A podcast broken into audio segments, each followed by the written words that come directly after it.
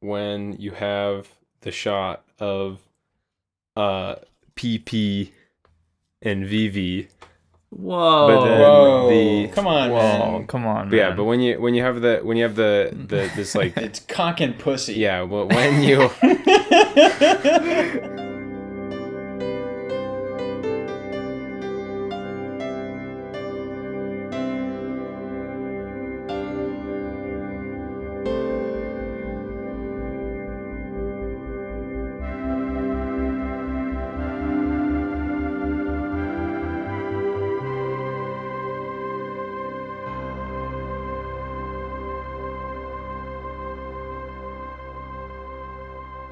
do it, do it, do it, do it, do it, do it, do it. And that's our song. Thank you, Steven. uh, today we've got an awesome, awesome film, one that everyone loves. Uh, literally everyone. It's not controversial. It's just ubiquitously hailed as a great film by everybody. Lars von Trier's 2009 Antichrist. Yay. Uh, Uh, anyways, so I guess it's time to, you know, give our opening thoughts. We've got we're joined. Everyone can go down the list and just quickly say hello and your name. Whoa. And then after that, we'll do the. Then after that, we'll begin in the same order that you began with the names, with with uh, with your opening thoughts. So, everyone want to introduce themselves? I'm John. I'm Steven. oh, I'm Brody. I'm Jacob. I'm Troy. And beginning with uh, John, how'd you what'd you think of this film? How you doing? Um, this is the second time I watched the movie, this film, and I like it a ton. I've I don't know, all of Trier's movies are always hitting so hard. Um, this one starts to confuse me at a certain point. Like uh I don't know, certain certain symbols being thrown around and used and stuff like start to lose some kind of coherence for me a little bit. But um overall this film freaking slaps. I like this movie a ton. Uh yeah, it's a good movie. Yes, I kind of I basically agree with that take. Uh awesome movie. Definitely definitely feels like a uh feels like you're really getting an insane fucking experience when you're when you're watching this film, you know, like uh not just in content but like in the amount of types I don't know, like the the way things are presented to you. You know, even just I mean the classic Trier with like chapters with like the artwork, and then like the Mhm. opening shot being just like music, epic, black and white, and then these insane scenes of huge suspense and like terror, and then these dream sequences. You're getting like everything. You know, you're getting so much in this film. Uh, I think that's super cool. Uh, dude, this shit was hella based, hella epic. I'm so glad to be back on Trier. Uh, you know, I really agree with John, except for the part where he said that the symbolism was lost on him. Nothing was lost on me. Yeah. I understood it completely. Fuck John. and by and by that I'm that was a lie. Um, but it was still awesome. And you know, even if I didn't understand the symbolism like intellectually, I'm sure it was like embedded in me in my soul, and I understood it like on a deeper level than I could actually put into words, because that's what film can do to you.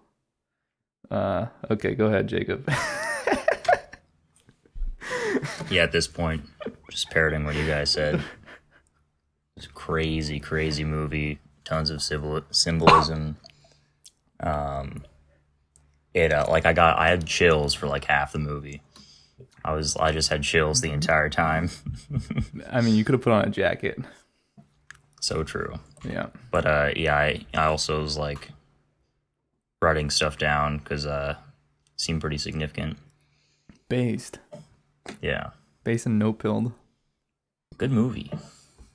No, don't I feel like I should start taking notes right after the movie I don't do that, and I feel like I should just always, not even just like for the podcast, but just in general. Seems like a good idea. Just take some mental notes. Yeah. This Just remember. movie rocks. This movie is so fucking awesome.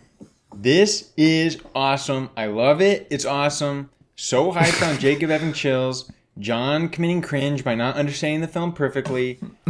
Everything. This movie, I the first time I saw it was with another person. Classic mistake. And uh, this is just, you know, just my experience of it was incredible. the film's incredible. I'm so hyped and it's just overall so true. And uh, I'm ready to drop nukes, but um, this I'm gonna I'm gonna drop uh, I'm gonna drop a nuclear grade score on this. Okay. I'm going to go ahead and say right now, right now, that I am going to be taking the sides of all the ladies of the pod, of the fan base. I am on your side. Uh, that when these guys speak up and say some absolute bullshit, I'm not going to stand for it like all those other podcasters will. I will call them out on their bullshit. Yeah. So I, I just wanted to I just wanted to let all the um, fem uh, and fem identifying you know listeners all know the- all that the- I all the am- that. I am that I am anti man uh, putting their fucking dicks in in in all of our mouths. Um, Hours. That's something that confused me was like, who's in the wrong here? You know what I mean? Oh. And uh, like I, I was, because at some points it seemed like the movie was like, uh, you know, kind of like feminist and trying to trying to give um, a feminist side of whatever, you know. But then obviously she's like totally insane, witch, demon possessed. So it's like She's the Antichrist. women bro. are evil. You know? yeah, yeah. Yeah, let me just say, women, men, I love them all. All right, so this film is proof that women are evil. Um, the greatest anti-woman thing ever. Take that shit back right now. All right, it's so awesome. I already told I told I told all the listeners I'm not going to stand for it. You better, you better retract that statement right now. It's so funny, Trier, when he talks about this. He's like, I don't think women are any more evil than men. I just, this was just what the movie, you know, he's so like, n- it just ended up this he way. seems, he just seems so nervous about uh, being perceived as a woman hater. He's like, look, I made, yeah. Dude, how do you how do you make a film like this and then be afraid of being perceived as a woman? I don't know if he's actually afraid. He just seems nervous in interviews and stuff. All right, what's this film about? Just a This is about just a always nervous is nervous about this is about man versus woman. interview. This is about chaos versus order. This is about modern psychology versus old school narr- self narrativization. This is about anxiety. Is it real or is it in your head? Mm-hmm. Oh, oh. Dude, that's all pretty true, dude. it's so true. But overall, this is a movie about pain, grief, and despair. Mm-hmm. True. Okay, I don't know. What should we do? Feed, I don't know. What, do, should we do a symbol recap? Should we do some Just go- recap? Dear Symbol fetus. just go recap. symbol I have notes if Yeah. if if we're at a loss. I, I also I wrote down all the shit. I mean, I love. Um, I, I love that he's the modern psychologist, right? Yeah. He's this like rationality thing, and she is based. Dude, I, at the at the be- at the beginning, I thought he was the Antichrist because you know he was like, Yeah, super 'cause he- because he's being annoying. He's like, I fucking love science, dude. That all that story stuff, God, that's not real. It's all about science. And I'd be like, this guy's the Antichrist. You know, I hate the Antichrist. Yeah, but then it it, is. turns out that Turns out, turns out that woman. But I, Yeah. I thought he starts off more based. He's like, "Get off the meds. That's so cringe. You can't. You need to embrace this thing you're experiencing." Um, Yeah, that's. But then yeah. he's like, "Yeah." But then he's like, "That's all just in your head." Yeah, yeah. At the beginning, you're like, you're like, oh my gosh, this is so awesome. Like he's gonna like help her like confront this thing head on. Like you think he's so sick, and then yeah, and then it just slowly starts to break down because yeah, he keeps like being like, yeah, look, it's just not real. Like you're just being scared of nothing, and then he gets consumed by that which he thinks doesn't exist. Yeah. Yeah, Hold on. and- Let's and be it- clear. She's she's not the who's the Antichrist. No one. Good She's not- question. She's Very not good the question. Antichrist. He's not don't- the Antichrist. And I'll tell you the answer to that question later. The- But the most obvious thing is the kid, right? and like, I don't know, because he he the the death of the kid like spurs this whole like crazy uh experience and all of her her mourning and stuff. And uh, they went to like Eden together, you know, and uh, like her and the kid before they went to Eden alone, and his feet were all malformed, like kind of like some demonic stuff. but she fucking did it. She deformed his feet. Look, I just want to say though, uh, what was it? Damn it, dude. Dude, Uh, That's nature right. is the Antichrist. no, Satan's no. church. Yes. Please, please, can we? Yeah, just- but women what are was nature, said? What was though. said? Woman what was is said? pure Just nature. what was said before Jacob? What was said No. before Jacob? Uh, you said you were going to tell us who the Antichrist is. in Before one that. minute. Before that. Now you you Jacob you said guys that were was my talking lead-in for about- an actual You guys tip. were talking about the psychology and psychology right thank you the uh the uh the scene that immediately comes to mind with this whole psychologizing thing is when uh it's he he says i'm gonna play your fears and you're gonna play rationality. Mhm. Yeah. yeah. And how he literally just gives up on the game like a few sentence like a few questions and answers in and then he tries to become like the rationality again. You know he's he's like he tot- he can't adopt her role no matter how hard he tries. You know he's trying to be the more narrativized you know fear or whatever. No instead he becomes he's like uh he's like was it i like "Y- you were supposed to do this. Don't you see how irrational you're being? You stayed in this shack and convinced yourself it's you. Don't you realize? And it's like you're not the fear anymore. Like you're just taking on the rationality side you know? Literally just swap. So i just thought that was super cool.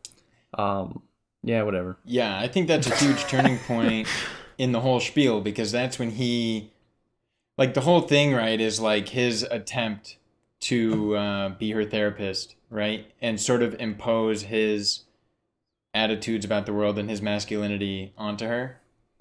Yeah. Right, and he takes her out to Eden, and then this is, this is all some like battle of the minds, and it's like revealed later that she was, and she would like, I don't know. I'm kind of iffy on the degree to which she is trying to give herself to him to be helped versus whatever but she seems to indicate later that she was lying about everything and it was all sort of a ploy to get him out there so she, could kill him. she was drawing him in. Yeah just drawing him in. So i was always like you know to what degree is she a willing uh patient?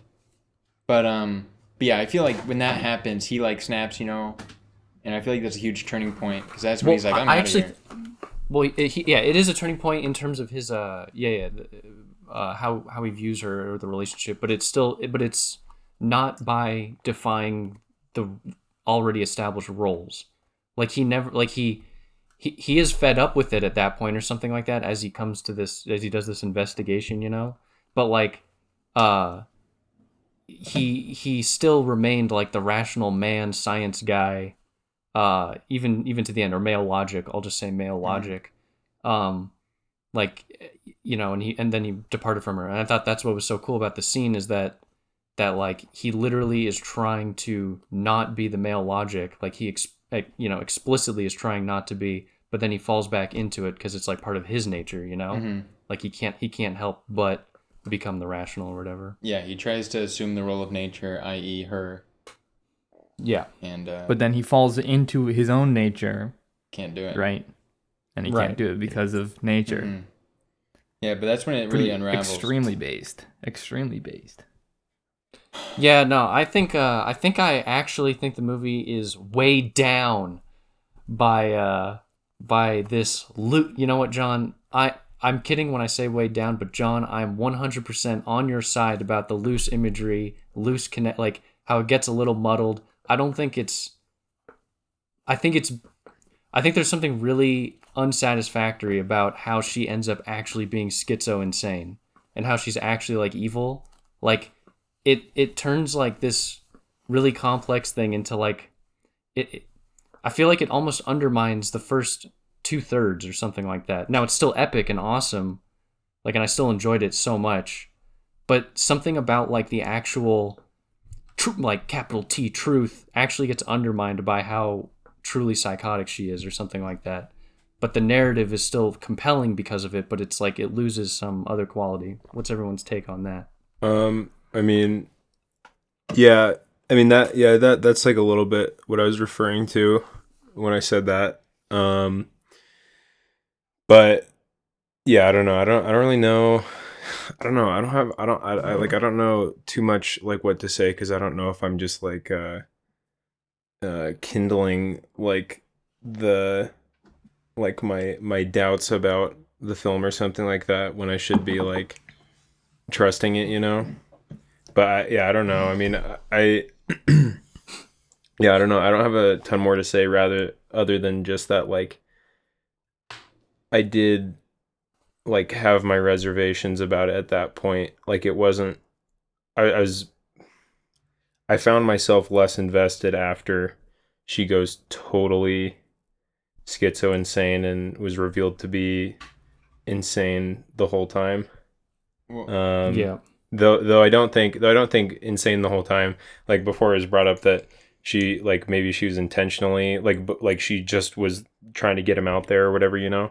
But it's like I don't think I mean, I think she's like possessed by whatever this like this like concept of like nature and stuff and her whole like thesis what it ends up being or whatever but like women are evil and stuff and I think she's like possessed by that, but I don't think that necessarily means that she's like totally just lying the entire time, you know? Like in in a direct like Yeah.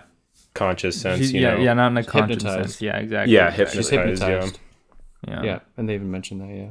Well, I don't even. Or he, Yeah. he denies the plausibility of like hypnosis, but I mean like I think it's very clear that we as the viewer ascribe like a level of like hypnotic approach she has to things in light of all this stuff, you know? Mhm. Yeah. Like the idea Um, of witchcraft and stuff.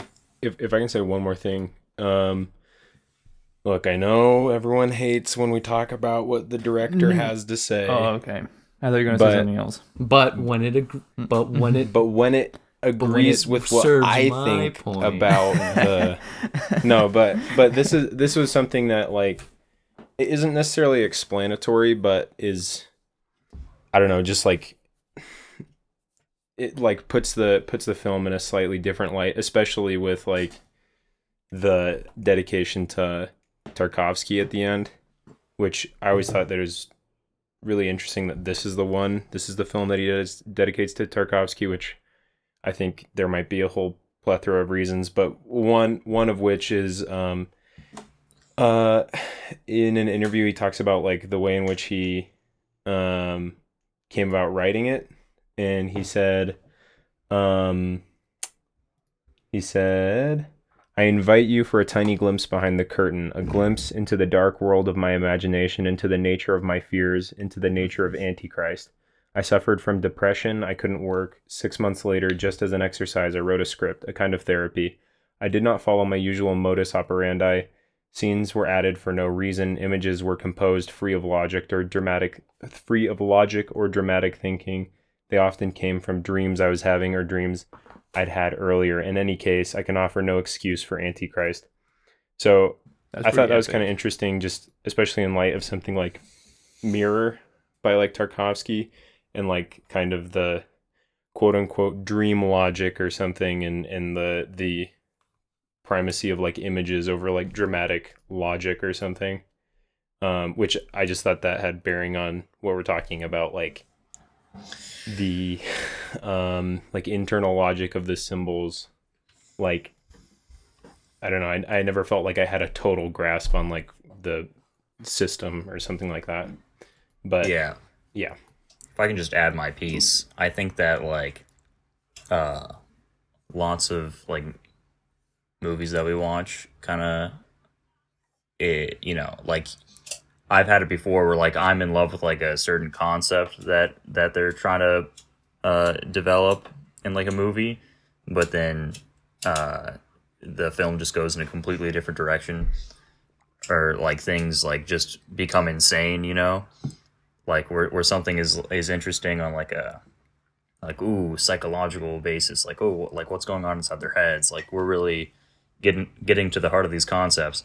But then like someone just yeah just goes insane or or there's like a tons of violence or something that derails all that.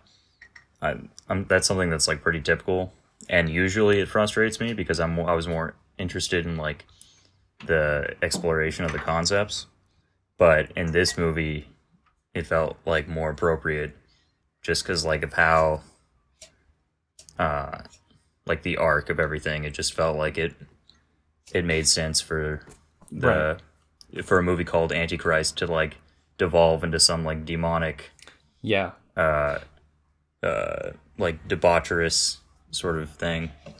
I, yeah, I do just want to clarify. Like, I totally agree with that, and that what I meant and what I said at the very end, but I didn't like uh, make like super apparent or like clear was that I do think her like going full schizo was actually super powerful, like narratively. And we could say the image imagetically, but it's like the image is like part of the narrative or whatever. Like it, it fits so well, especially accompanied by the fact that we got this investigation. You have this like suspense you know, and like that's what contributes to like some chills is like you have this like intense suspense as he's going through the attic, you know, and like discovering all this imagery. You're like, oh my god, shit's actually crazy. Shit's actually crazy, you know, or something like that. Yeah. it becomes Yeah. like material, um, like material reality, you know? um, and uh, and so like at no point am I like thrown by it. It doesn't like it's not like this um. It's funny because it doesn't come across as like a surreal level of violence because the whole movie has been like appropriately ramping up to those moments, you know? It's like insane, it's intense, but it's not like it really it actually doesn't feel like a dream to me.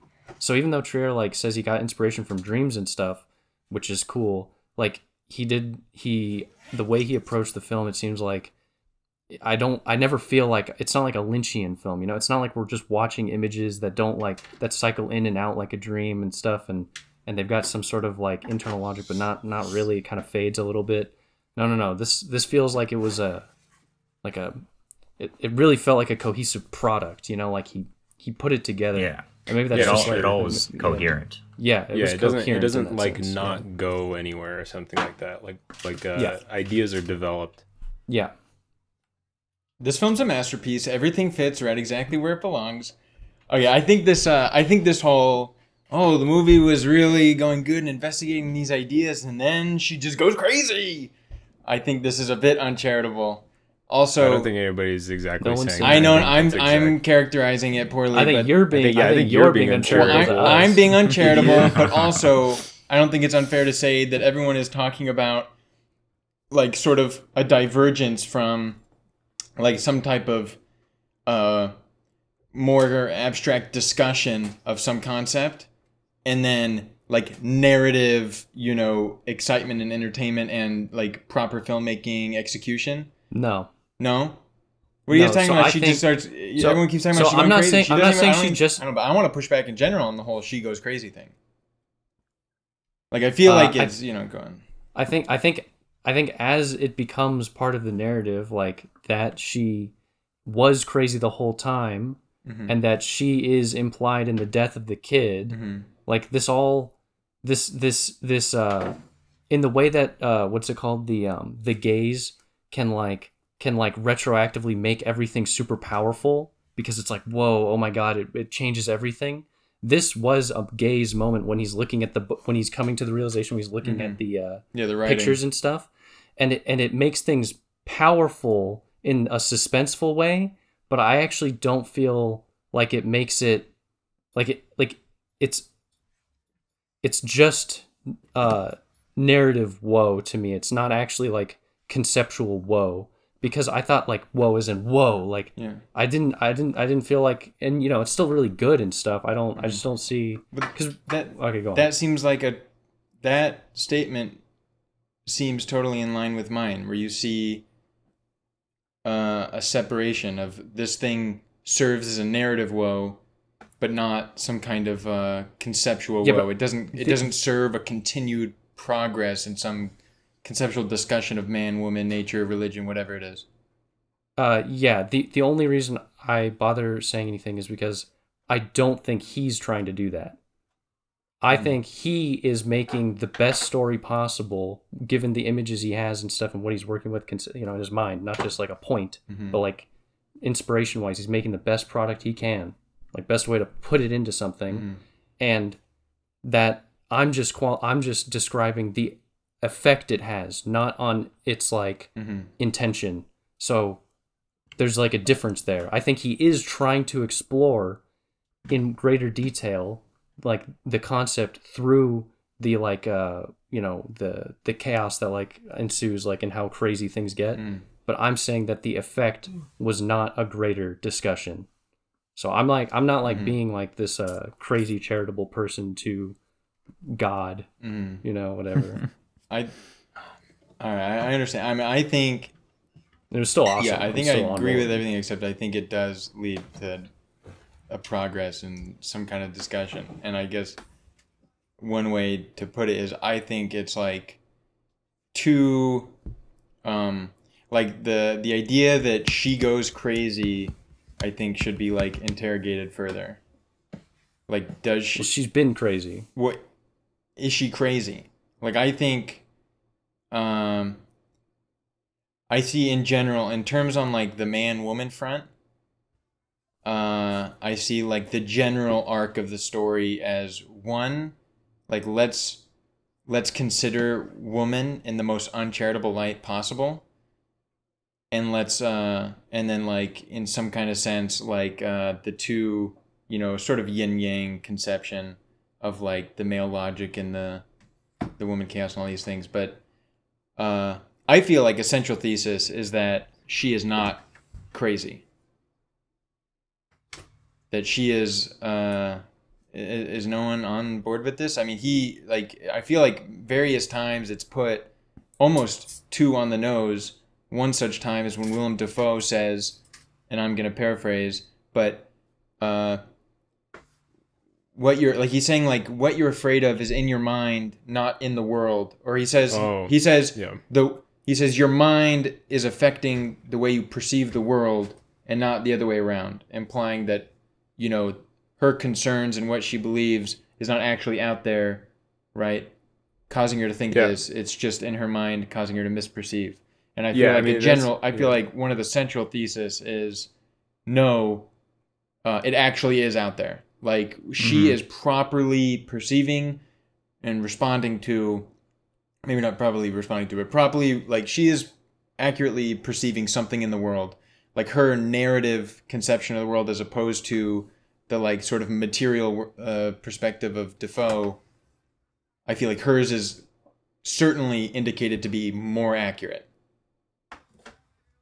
for various Yeah. reasons i mean obviously all the mystical Yeah, I, and uh, implied to be real uh, happenings yeah. I think I think when anybody was saying that she goes crazy at the end, we mean that she's like in her like you said that she perceives, but maybe like she perceives accurately, but maybe not responds. I think everyone's talking about the response. Why Like not? Yeah, she- but what is inaccurate? What's wrong with her response? If she, in my mind, has ha- I think, in my mind, she's decided to commit to the role of woman as she conceives of it, which is an extremely uncharitable view of woman, but in some sense tied to reality. no no no i'm saying that her conception is distorted that's like a bad conception of women Yeah, yeah, that's what I'm saying. I'm saying I think she's committing she's- to a conception of woman, but it's a conception that is as mis- as uncharitable as possible. well no okay so when she hurts the child Yes. right she she she puts the boots on him Yes. like okay so when i say crazy if somebody operates under if someone's part of a cult Mm-hmm. and they're operating under an ideology like and the ideology is bad and it results in like ridiculous things and ridiculous beliefs about things like sure you can be consistent within a logic like you can be consistent within an ideology Mm-hmm. but you're still crazy for falling into the ideology like Mhm. like hurt so like and it can be a crazy ideology itself Mhm. so like no I, don't i don't think this is like a, a i don't think this is a convincing argument for how she's not Well- crazy Well, I'm I'm saying that Willem Dafoe, right? He's talking about.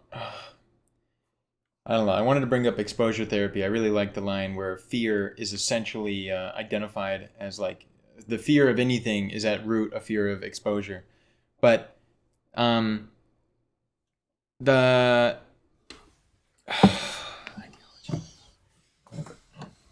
I think she is like cert. I mean, she's obviously crazy from a Willem Dafoe perspective, and I think she's not crazy from her perspective, and I think what's implied is that her perspective is not without substantial merit.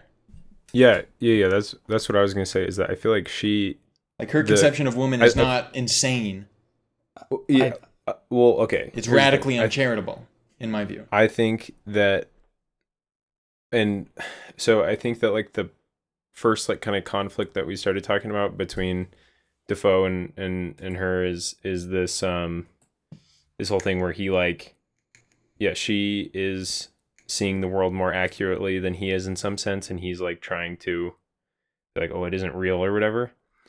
I think that she is while she's like maybe more um aware and can perceive like how the world is or something in more in a more accurate way than Willem Dafoe is that it's not that and that and then she ends up aligning herself entirely with with that thing which uh is called nature or whatever and and then she like in a sense like becomes it. But i don't think that necessarily means that like she like that doesn't mean that that that her ending up in this state where she's like um smashing Willem Dafoe's dick and stuff like and putting the shoes on the kid wrong and stuff is is like right or something like that. Like i feel like there's like a there's a it's almost as if she like doesn't encounter a, a way in which she like narrativizes can like narrativize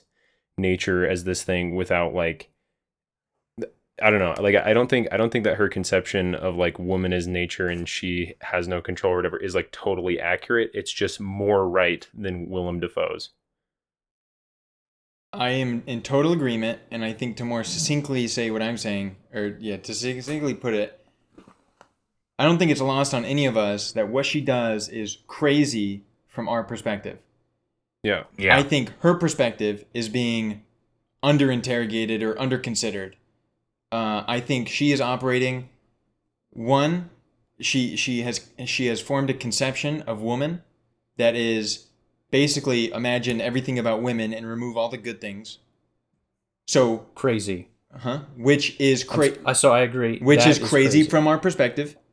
No, no, it's crazy from a woman's perspective too. That doesn't have like an uncharitable view. It's That not is a just more like it's not- is a it's more like- accurate It's like view. from it's like quotes. the yeah like like they're like hers Mm-hmm. is a crazy view because it's such a radical extreme Mhm. and is uncharitable. Yes. Oh yeah. Though I don't, it's yeah, I more don't, yeah, I correct- don't though think it she's may be like more pro- correct yeah. than- I don't think she was Dafoe's. right in the way in which she arrived at her conception of woman. I'm mainly saying that Well, and her conception is wrong. It's in, it's incomplete. It's wrong. it's incomplete, but not um, it's incomplete. It- it's wrong insofar as it's incomplete. Is Yes. what I'm Yeah. saying. Like like uh, take you know the set of all qualities of woman, remove Yeah, all the good ones. These are still existent, right? And she just embodies these.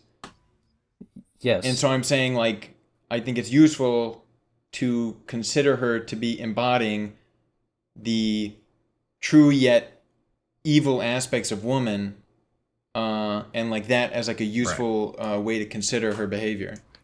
Well, it's like it's not up. like she just goes off a rocker and is crazy. You know what I mean? It's like no, Yeah. she embodies a certain thing that is like discussable and conceivable. Yeah, yeah. I This don't, yeah. much no, I, I mean, sure. I never, I mean, never doubted that. I okay. agree with that. I Yeah. agree with that.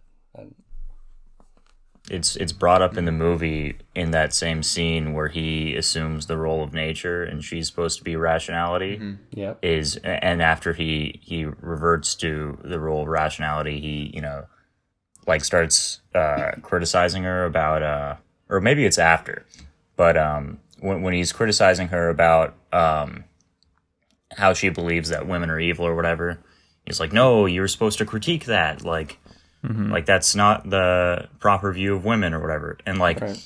throughout the movie he's the one telling her that uh you know uh all these terrible things have been done to women right. uh throughout throughout history and and she needs to and and she like- she now thinks that women are evil and but uh and not that they just were like made to suffer unjustifiably so like the the perspective that she that her view is wrong is like also comes from this masculine um, view of things that I mean, he already obviously doesn't agree with her conception of women in the world. Uh, but that's you know again from like a the rational perspective that that That's we're true. that we're embodying right now in having this conversation. And if anything, So- she's the one being critical of the literature. Like, how critical is it to say, "Oh, I haven't read that book, but you're supposed to come with this conclusion"?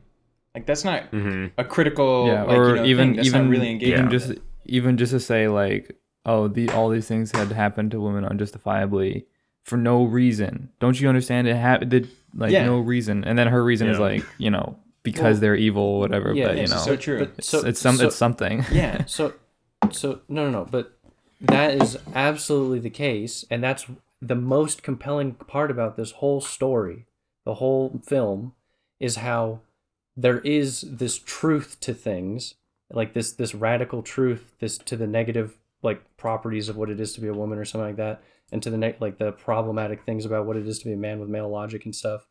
And that's what i found like so engaging and stuff. When she starts to fully embody it or whatever and she starts to like truly be awful that's actually not what does it. It's more the fact that she had been doing it to the kid the whole time or whatever. So there's some there's some quality about it that's like like you you are clearly uh being um uncharitable about things. Like it, it's no longer like a well she's she does have a point. I actually am not con- like i i do think there is a point to the like in in the sense like trier trier slash uh whatever. Like th- this there is a point to the idea that nature has all these problems and nature makes people bad. Maybe like what it is to you know be a woman has these negative properties associated with it whatever. There is absolute truth to that or something like that but the like sheer evil that she commits because of the ideas and because of how clearly misguided they are in terms of their effect makes me feel like as a viewer like the the way I felt. So not, not even to say anything else but just how I felt as a viewer was like well Yeah, damn we really just we really just committed to this and it's like we're losing any nuance. Now she's just she's just we're now we're now we're just watching her embody it. You've laid out all the cards on the table and now she's just playing the cards at the end you know? It's like it's like i i like like i i don't know. I guess i got a lot of pleasure um from the nuance in the concept and then when it becomes fully embodied it's like the concept isn't actually being developed as much. There's images which are really cool like the whole putting the thing in his leg um but that's all just like super awesome images. I don't actually Hmm. i don't get like the same type of like very particular pleasure that i was getting for the first two thirds or something like that I'll say I definitely think the last third is like substantially different in tone, obviously content. But you don't see like the thing through his leg as being analogous to the putting the wrong shoes on the boy and being related I to like the woman, right? Like not wanting the other person to leave, right? Like impairing the boy's ability to Yeah. travel and things like this. And I, Like, yeah i I see mean- that but it's like like no I, I saw that it's just it was so like i was so thrown by how committed she was to Mhm. this like thing that now i'm just watching like a hell spiral uh that like like just like i don't know like just i guess i just am not convinced by those images insofar as they don't like they don't like make me go oh shit. Like wow. It's more like it, it was like i viscerally was like oh like god damn that sucks but it wasn't like oh upon revelation like wow like she's weighing him down or something or she doesn't she doesn't want them to leave or something like that like it doesn't like mhm. it didn't like uplift a new truth out of me Mhm. like it didn't it didn't radically change the way i saw things you know so ba- um it just seemed like he's playing on like a like a like a narrative structure that has already existed throughout time you know because he's calling to these illusions and stuff that are like way more primordial than just you know something i don't know like perhaps she is, if anything, someone we identify with most throughout the film. And like we see Dafoe as like being pretty base, but also kind of a bit unidimensional pushy. by this whole modern psychology embodied. yeah And so we're kind of with her and we're experiencing a lot of her perceptions and her visions and dreams and whatnot. And then she's on the edge, teetering, and it's like, well, Willem is trying to bring her one way and nature and whatever. And then at some point, once she's tipped, it's just, and now it follows. but it's not Right. like we we lose uh what's it called like a stake in her character. Yeah, But I- I, think that mhm. it. I think that it follows point that you just said is the most important thing hmm in in, in terms of like how it, it captures what I what I Yeah. feel like how I felt. Yeah, yeah. Like yes, this follows, and it's still epic to watch clearly, but it's like it's like you lose some. Like you lose development Mm-hmm. or something like that. It's a trade off. Yeah, because the tension in some sense is gone. The tension of like the the battle between them is gone.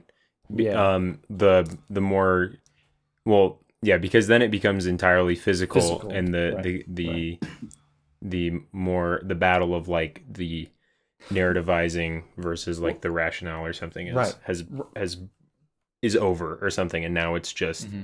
Physically embodied uh yes. yeah But now one issue though is like I'm only rooting for the dude at that point. Like as Yeah. a viewer. Like I've lost I've lost this nuance like I don't know, she's she's kind of a you know, she, I understand she's in grief, the guy's being pushy, but she also is kind of crazy. What is going on? Who do who am I rooting for? Then I'm like, okay, this guy's got to get away. Oh Jesus, what he's got to get away from her. What is going on? Yeah, it's like it's like a it's like visceral, you know. It's like well, yeah, for sure. it, I mean, What's yeah. crazy? What's crazy is that nature ends up siding with him.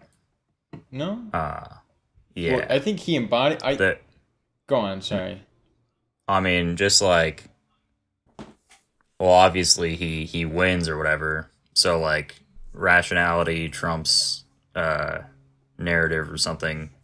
no some sense. No, he loses. Uh, But he He's killed by nature in the end. No, no, no. I don't think he's killed. no hold on, hold on, I but think he's uh, he, he killed. so I yeah is not necessarily killed because it's only women who are dead in the in in Eden, um, and also the the crow that like embodies pain or whatever. Uh, like caws at him Yeah. from under the floorboards and reveals the wrench Yeah. for him to uh for him to get that you know millstone off of his leg Yep. and like therefore like not be impaired by um her and nature and stuff so he can like release himself from the uh like bounds of nature and try to like escape eden But what about what about this? What about the right? She embodying nature instigates this whole situation, right? And drives us, the viewer, into a state of like anxiety and tension and rooting for him and wanting him to do these things. And then nature helps him by getting the wrench, right? But does this enable him to free himself and contact the authorities or whatever? No, it enables him to strangle her to death right? And he's looking into her, and he we can see into his mind that he is now consumed by nature, just the way she was, right, with the same imagery and stuff. And he just fucking strangles her to death in this insane sequence. By the way, we'll say it again at the end, but these performances were absolutely insane. But strangles her to death, right? And now he, I, I feel, I see nature more Okay. as like a larger construction bringing him into it. Yeah, So- you know that that's true, but there's also like an oscillation between the two because Yeah. early because he The he like oscillates earlier back, but um in Eden and you know with the bugs on his hand Ugh. and uh just like everything like all of the things that were happening happening to him. Um Yeah, I, I, yeah. I think we might be miscategorizing things. I think uh, while she believes herself, or in and in many ways does capture what it is like nature or something like that, I don't think she's like the spokesperson of nature no in such like a clear way. And so I think uh, pain, for instance, when uh, when I think the bird symbolizes pain, I think Yeah. like that's its name, right? Um, when he's like uh, given shelter or whatever, and they get the wrench or whatever, and he gets the thing out and stuff. I mean, it's very like it's very clear, like oh, he's now experienced pain. He's now like coming to like he's now like the bird is despair sorry Oh, despair. Well, he's Okay. okay. and that works still. Like it doesn't really matter. But like he he has he has uh encountered it in its total, and now he can like synthesize a new viewpoint of the world, and only through that can he like overcome and get away from her, who's literally fallen prey to nature. He's not like overcoming nature. He's like integrating it more properly. I think insofar as he gets away and stuff mm. like that. And and the whole movie is kind of this masculine like investigation of what like it is, what nature is and stuff. And so it kind of makes sense that he would end up with a more synthesized the view because he approaches it in a with a critical lens, whereas she gives herself up to it. So you could say so you could say like she embodies it or something like that. But I think she like uh like earlier pointed out, she embodies the negative aspects about it. Like she hasn't like actually uh captured what nature is, you know? Whereas he has now viewed uh from like uh marginal distance slash encountered viscerally or something like that, you know, the all of the problems and things, yeah. And so is able to yeah, emerge like I think I actually think he gets away, uh, is my reading of the end. He gets away, and I think I remember we were first talking. I don't know if this leads you to your conclusion, Troy, about him dying at all, because it might not. But the berries, I don't think those are poisonous at all. I think those are meant to look tasty and good, and they're just blackberries in the northwest. You know, like it's not like he's eating a poisonous fruit. Um, Good yeah. take. I I think uh, I I don't know. I I still see him as succumbing. I mean, all the women of the forest are implied strongly multiple times to like be a force against men, right? Like they're all the women slain by men, and they are supporting her in her endeavor to entrap him.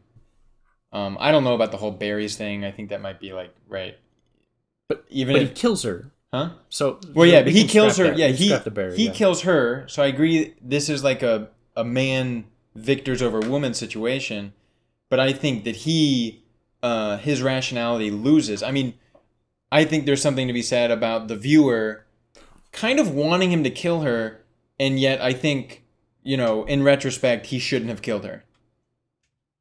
Hmm. I think that I don't know about that. why why should he have killed her? Why should he have strangled her to death? He could have easily So- incapacitated her, etc.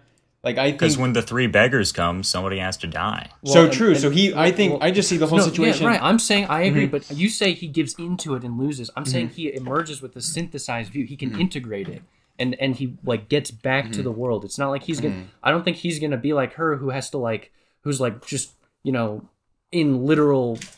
I like I don't imagine him as being in such a horrified state, you know, at post her baby dying, you know, Mm-hmm. and so she's like literally just she's like a victim of nature. I think he's not a victim of nature, even though he acted through it and with it, and like let it he let Mm-hmm. it into his life. I, I maybe I don't.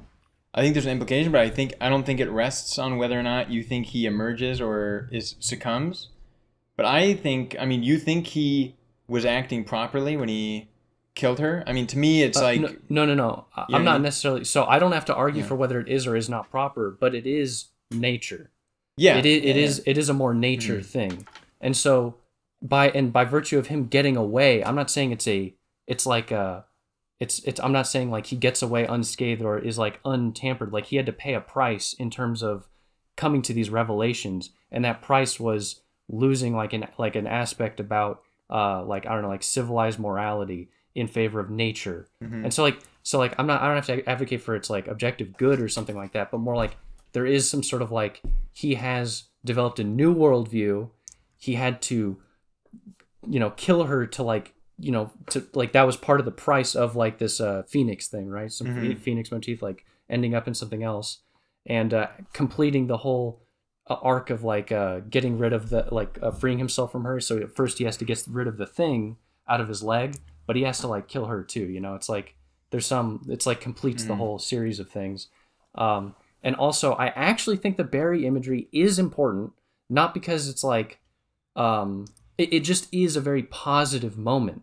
It's like you have this very nice music you have him eating the berries and you have him moving away and you have these women migrating like they move through him and away him and like they're passing around him like they're nothing now. So maybe he's like Mm-hmm. separated from them or something like that i I feel like the berries they feel really good and they look tasty for a reason you know they look that that image matters and for it to be at the end and in the epilogue you know it, it tells us something I, Can we? Can we?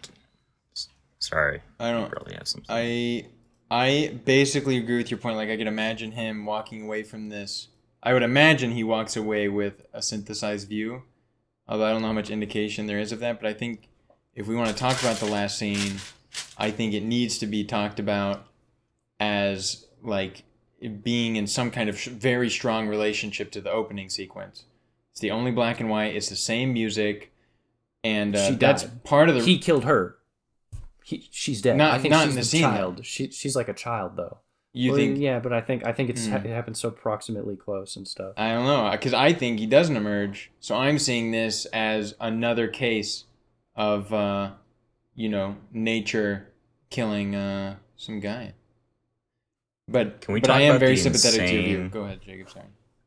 The, so like the tree stuff. So like obviously Oh, like that acorns. that barren tree, Mhm. like the tree that there's like shots of this tree and all of it th- there are no leaves on it. Mm. They're just like branches.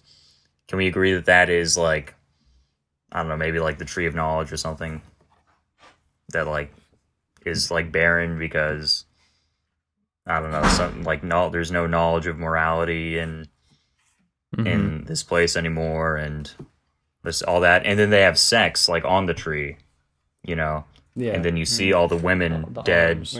Yeah. under the tree so it's like yeah i mean i just see it as like uh kind of like mm, it, I, it probably doesn't bear any like real real relation to the berries but uh like it's just like this the fact that they had sex on the tree and if you view that the tree as like the tree of knowledge and if you eat of it you die and there are all these dead women like that just seems like again like another tidy little box of symbols that uh you could like unpack or something Yeah, I agree. but it was also it was also cr- a crazy scene like when she's like masturbating on the Yes. tree Oh my god. That was so, It's like- that to me was so much crazier than the following insane scene, which is them fucking on yeah, the tree. true, true. Yeah. Her masturbating was Dude, like it's so oh, intense. It's so Very- clear, and very cl- yeah, demonic. clearly the image is meant to be like this is sin, like this is insanely bad, you know, like this is In the against dirt. nature,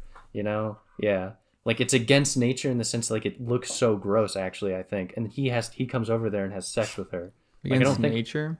like I I don't think like I think it's meant to look so repulsive Wouldn't it for a reason, Wouldn't and then he like like runs against out and God? has sex. Hmm? Wouldn't against God be a better way of putting it rather than against nature? Well, I'm thinking of God and no, nature. in as, nature, like, and yeah, I see but- them as the same. well the fact that it happens under this wait, you think? tree Wait, hold on a second. You think of God and nature as the same thing? Within the in this, context of this film, yeah, I see nature as being like nature, anxiety, and narrativization as like being a sort of uh, what do they call it? Yeah. A trinity of uh, like the the evil nature of life. Because I, I see this they as draw, like and they draw the thing. They draw Yeah. the thing, and then puts me at the top in quotes with her being there, which means Yeah. nature at the top. Yeah, I see it as genuinely misanthropic, but I just want to point out that the barren tree is not the tree they have sex under.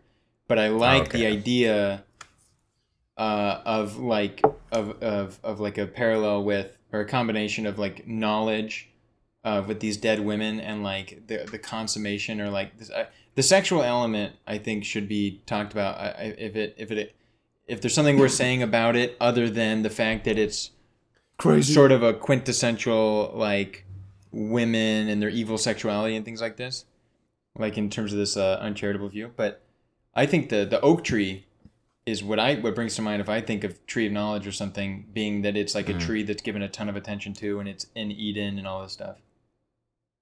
And Yeah, like I was these say- acorns or sorry go ahead. Yeah, I was gonna say the acorns is like being this whole um like she like talks about the tree and the acorns as being like the it's trying to like reproduce itself or something and then you have like the the barren tree as being like uh something she actually fears or whatever when she first talks about the the going into the Eden or whatever when they're on the train when she's imagining it and um it being like this symbol of like fertility or whatever. She like lost her child or whatever and Yeah. like some kind of um Uh, uh inability like- to have children or something like that or that her child's dead etc cetera et cetera.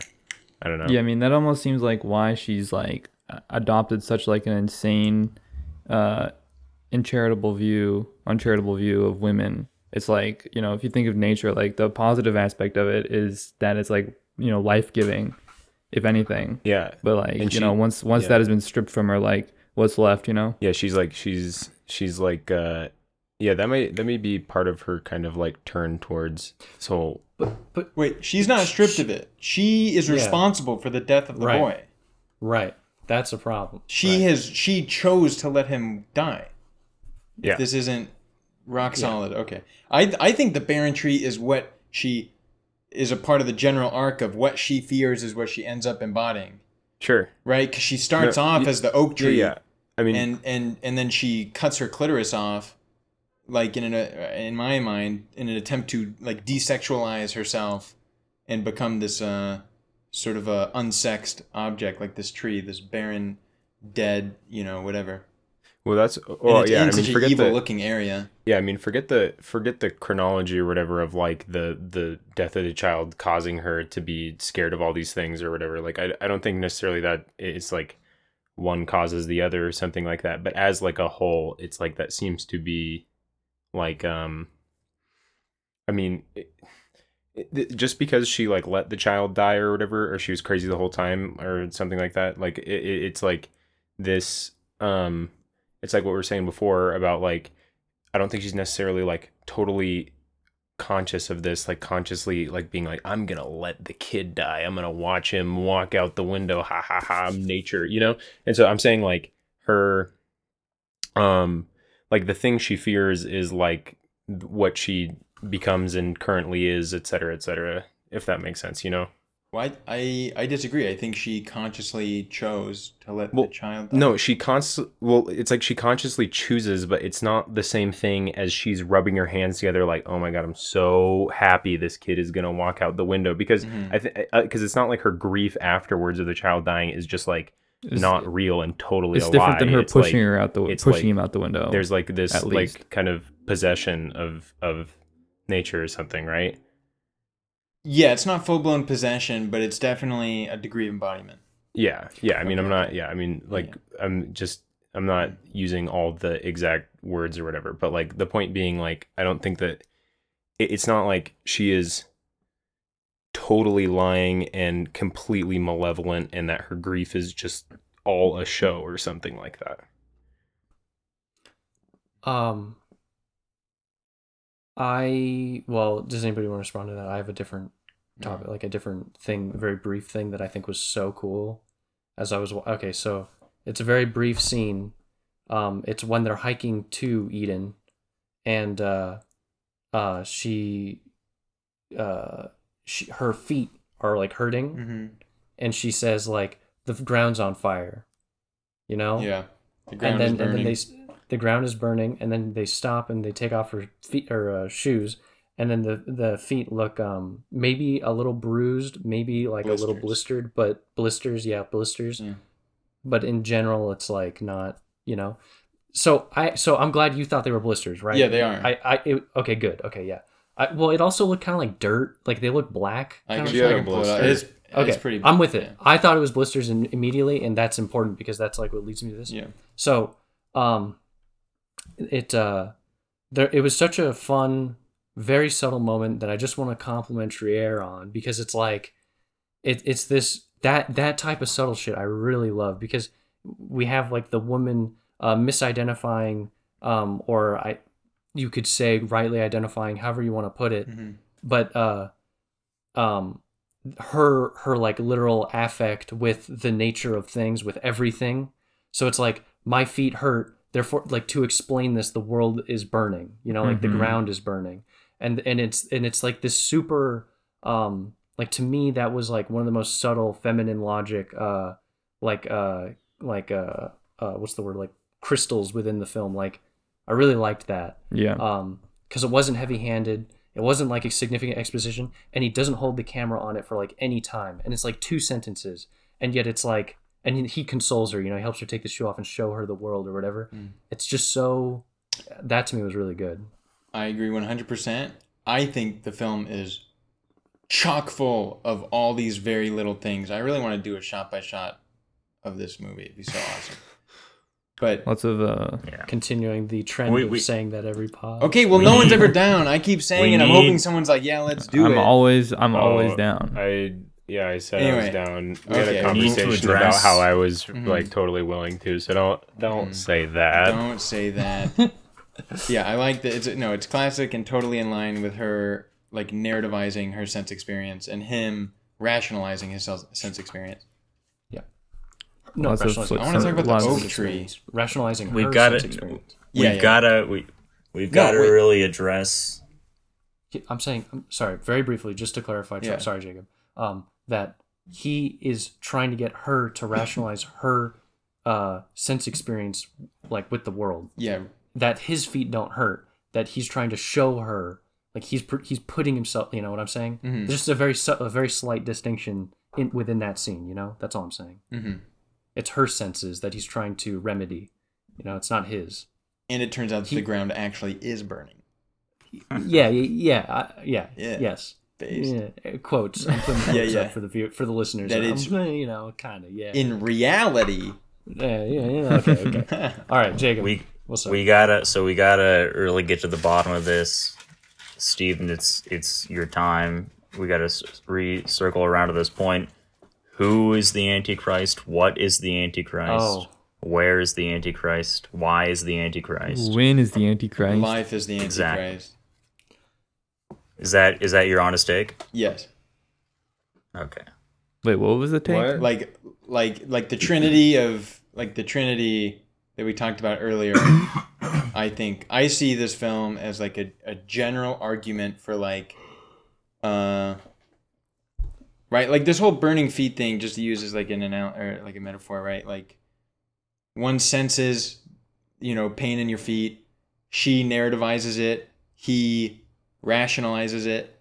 I think the the, the general thrust of the film is that uh they're actually uh like the ground actually is burning in the metaphor or that nature actually is conspiring in some sense and like uh you know instrumentalizing them as like uh parts of it. And that like anxiety and things like this are um are are actually in the world as opposed to just in the mind. And so uh i think like right nature is discussed as being the church of satan right? Like i think nature is the thing which is against christ. And christ is like this sort of um uh, i don't know what how christ would be conceived of but i see them more as instruments in the hands of nature rather than well they're also embodiments and things like this but i see it all subsumed by eden and like the forest and like the base nature the first nature the first place etc i don't know but it's also women and it's also men Well, I and think it's, it's her. like all I together don't. Th- I don't think she's. I don't think she's Antichrist. I, th- I think I just want to say the only I don't actually have much of a take. I was totally memeing when I said it, but I can very briefly give a take, and that is she. I would say that it is, insofar as the Antichrist has to be localized onto a person, um, like she is the Antichrist insofar as she has succumbed to literally the embodiment of the problematic things. True, sure they're true, but like they're the problematic aspects about you know womanhood and being a woman in reality or something like that and so in in the in like much the same way you imagine uh jesus christ would embody all of the true goods of what it is to be a person and life he would he would take the like a super charitable stake in what it is to be good you know? He would you know he wouldn't hurt people you know to his own fault you know he'll die for it you know whatever et cetera et cetera. He's like super good. Uh she's like super evil. She's like literally the foil to what it is you know? Yeah yeah. Yeah that's all. That's so only take I have. I mean, uh, there are different ways to look at this, right? I mean, she can be the Antichrist insofar as she is uh, like dwelling in nature, which is the Church of Satan, and so now she, because that's like what she is being embodying or like being, you know, used by or whatever. Like that could be true. Also, if you want to get really like technical with it and like all the symbols or whatever, like Christ is a man, Yeah. she's a woman, so anti, you know, sh- and if if That's if true, if, yeah. if Satan true. is nature, the if nature is the church of Satan, and nature is like the satanic force, then rationality would be the could be like a godly force, mm-hmm. again, like dwelling in the nature of man, and so like Christ would be more like a symbol for like rationality or something. And so she's like anti all that.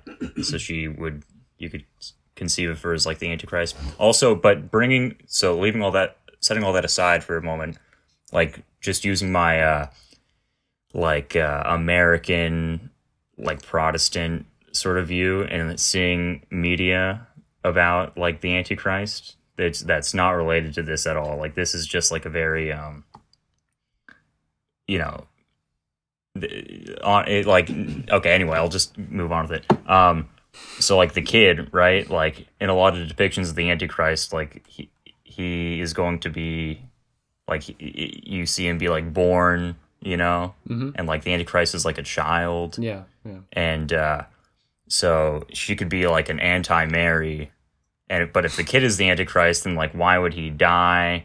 Or like because the kid dies, it like spurs this uh, crazy experience where they go into Eden, Eden, and she, so she lets him die. That yeah. She so she like lets the Antichrist die, to then like what like The- the- encounter nature or something. It Yeah, I think I think I think that's I th- so I think you said uh, that it spurs the whole thing. I mean, you know, like Antichrist, you know, in the same way that Christ, you know, dies for our sins and there's going to be a rapture or something like that, right? And we're all going to go to heaven.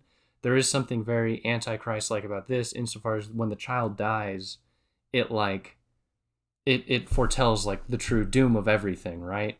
Um and so I think I think that is pretty fair that like you could you could just say the baby is antichrist insofar as it fits like the the descriptions and um yeah it, it does like foretell like the the end of times you know um or something like that yeah. Yeah, I- even, and also though, even I- though it's through his death you know even though it's I know it's like it, th- there's not like a whole lot to uh directly supported. Like obviously the kid isn't demonized or anything in the movie, Right. but like I don't know, like again, like how his feet are like Yeah, his feet. kind of fucked yeah, up by the yeah, shoes. Yeah.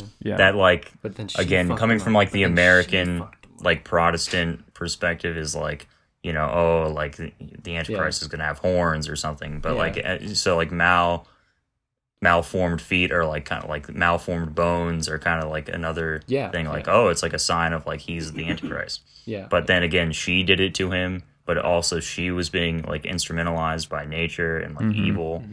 So like who? So if she's the cause, then how could he be Antichrist? Because you think of it as something that would like come uh, to being like on its own and not be like caught. Like the Antichrist would not be like made by something Yeah. or like. so Yeah, I like I like the conception of the boy as like the source of the the the personal and like whatever rapture of these two people.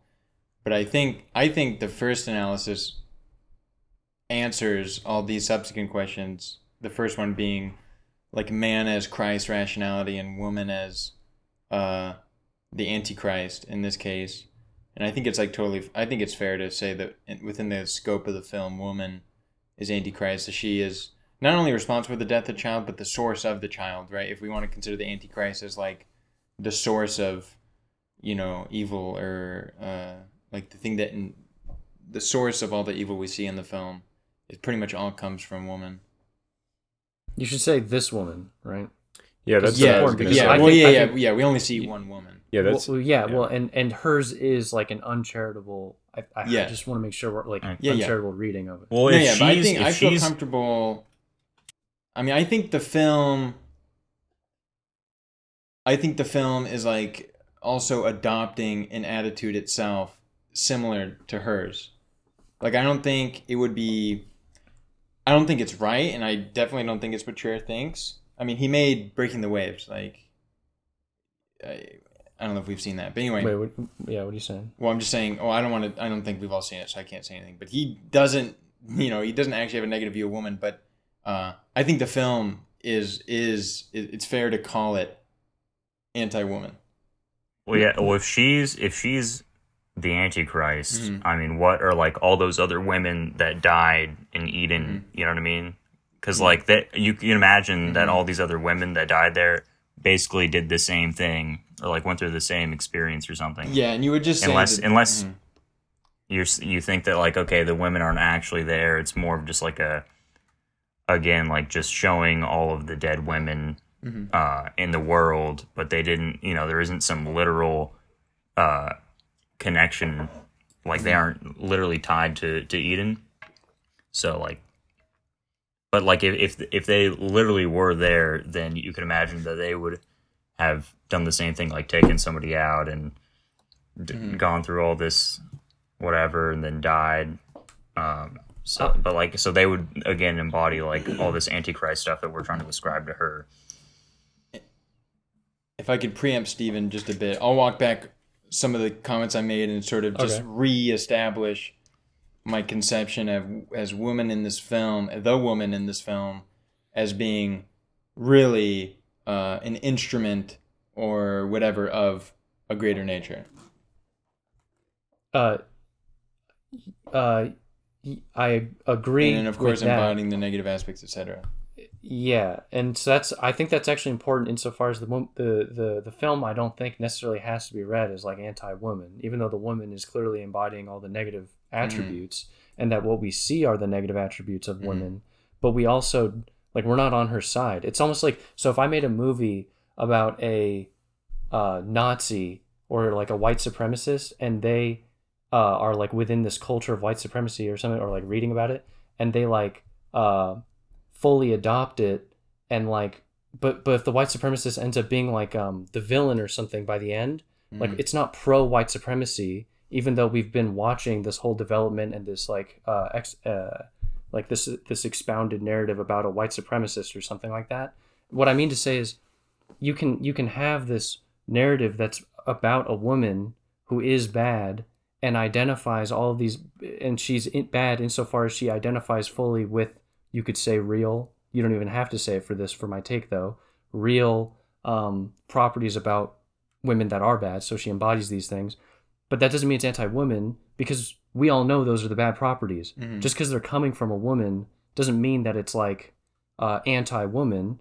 It's like showing you something you're supposed to not agree with. Like like like no one no one agrees with how like a woman wouldn't watch this film and be like rooting for the woman. It's like it's literally just like a bad character like like an evil character you know like regardless of if you say there's a realness to it or a truth i think the fact that it's an uncharitable reading of femininity or something like that or like what it is to be a woman means that it's like not anti-woman it's like very clear like this is just the uh the antagonist you know so i i, I don't see the movie as like anti-woman uh yeah Yeah, yeah, I I'll walk that back.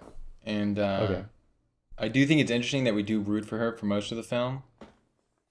And um I think like we're I don't know, I find myself personally rooting for her to continue in the direction she ends up heading in, but then I like almost regret it. Like, oh, she went too far or something.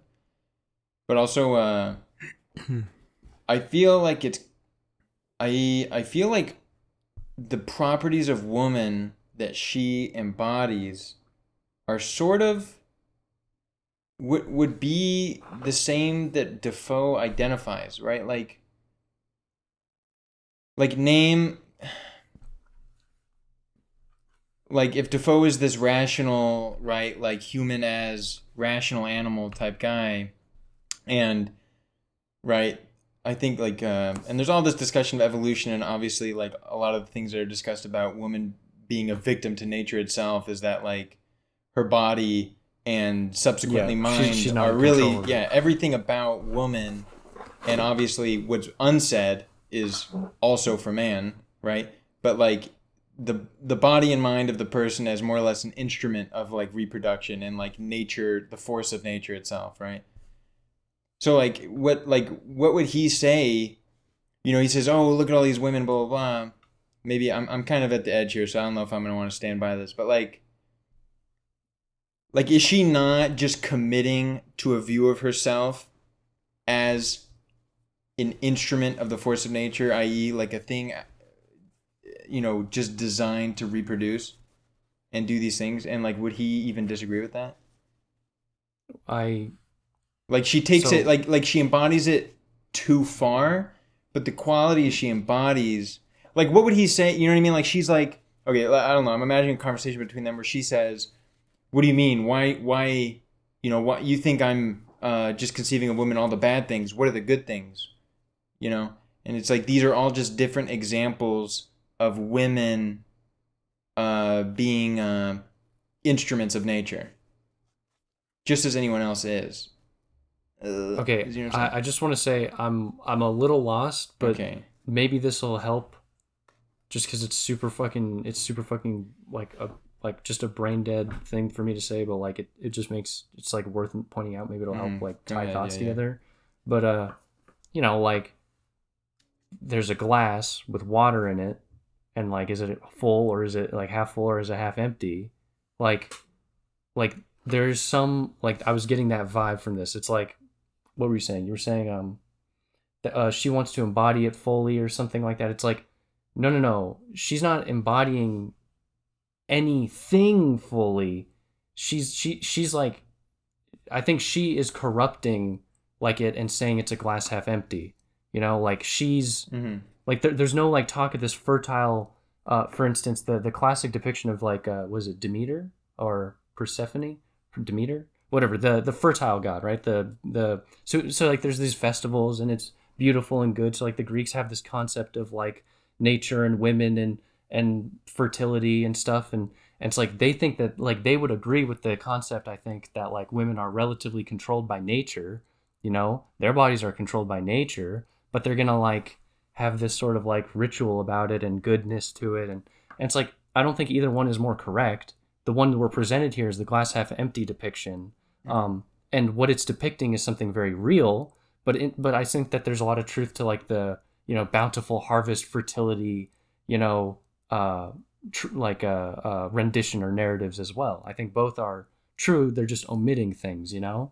Um yeah i don't know i don't know if that responds to what you're saying or if you can build off that or what Not really. I'm still trying to get at my idea, but I think that your point is right. But I think that what we're presented here with is right her taking this glass half empty thing, but also that position being supported by nature itself as seen in the film. Right? Like if Uh, women are uh, controlled, yeah. if women are conceived as controlled by nature, and this can be viewed as positively or negatively, this film then says, okay, well let's let's also take a look at nature itself, and it's fucking terrifying. It's you know, it, it's terrifying. It's animalistic. It's brutal. It's etc. So I think the film also gives a half empty view. Of yeah nature i itself. agree with that My point Yeah. was something I'm trying to think about, like, um, like right. We see here her as the narrativizer, and him as like the the rational whatever. Um, but it just seems like her her like the crux of her argument is like material in nature. So they're both different narrativizations. Is I want to maybe what I'm bring the thinking about. I'm not discussion. sure. I want to bring the discussion down a little bit and just start having fun. You know, about talking about the movie. But uh, I just want to point out William Dafoe. He has such a kino face. It's so like all the perfect. shots of him just staring So out. good. And then also, I at it right appreciated how they're the only characters in the movie. You know, yeah Yeah. like you never Oh, even the see the doc. You never The even see the doctor. You never even see the doctor like when she's in the hospital. Yeah, Like he's just referenced, you know. So the entire movie is just about their like dialectic. Yeah. Yeah. Their You know. dialectic, their minds. And I- it's so true. I never, I never even thought for one eh, moment about how like there's like a lack of yeah uh world. like wor- yeah. world and that it's just them because sometimes if you watch a movie like this where there's like a there aren't as many characters or whatever like you can get kind of bored or you're not as like drawn in because it's just not dynamic enough but this was like so dynamic and Yeah. and full even with it just being them two Yeah.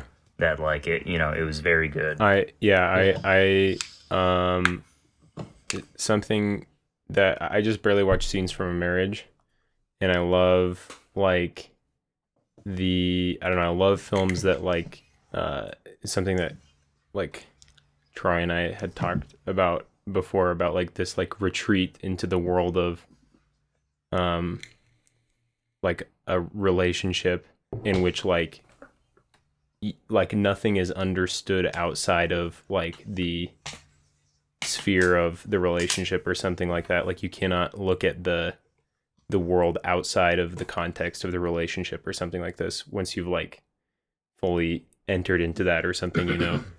Um which i think is i mean now that i'm thinking about it well i don't even know what to say about it but like just that that like as being the stage for then to talk about like the most external thing, you know, as being like nature or something, and it like it's where it like penetrates or something like that, and and, and like the not just like the individual's relationship to nature or something like that, but like the this kind of like intersubjective uh, relationship between these two people and their relationship to nature or something, uh, like through Yeah. each other or something like that.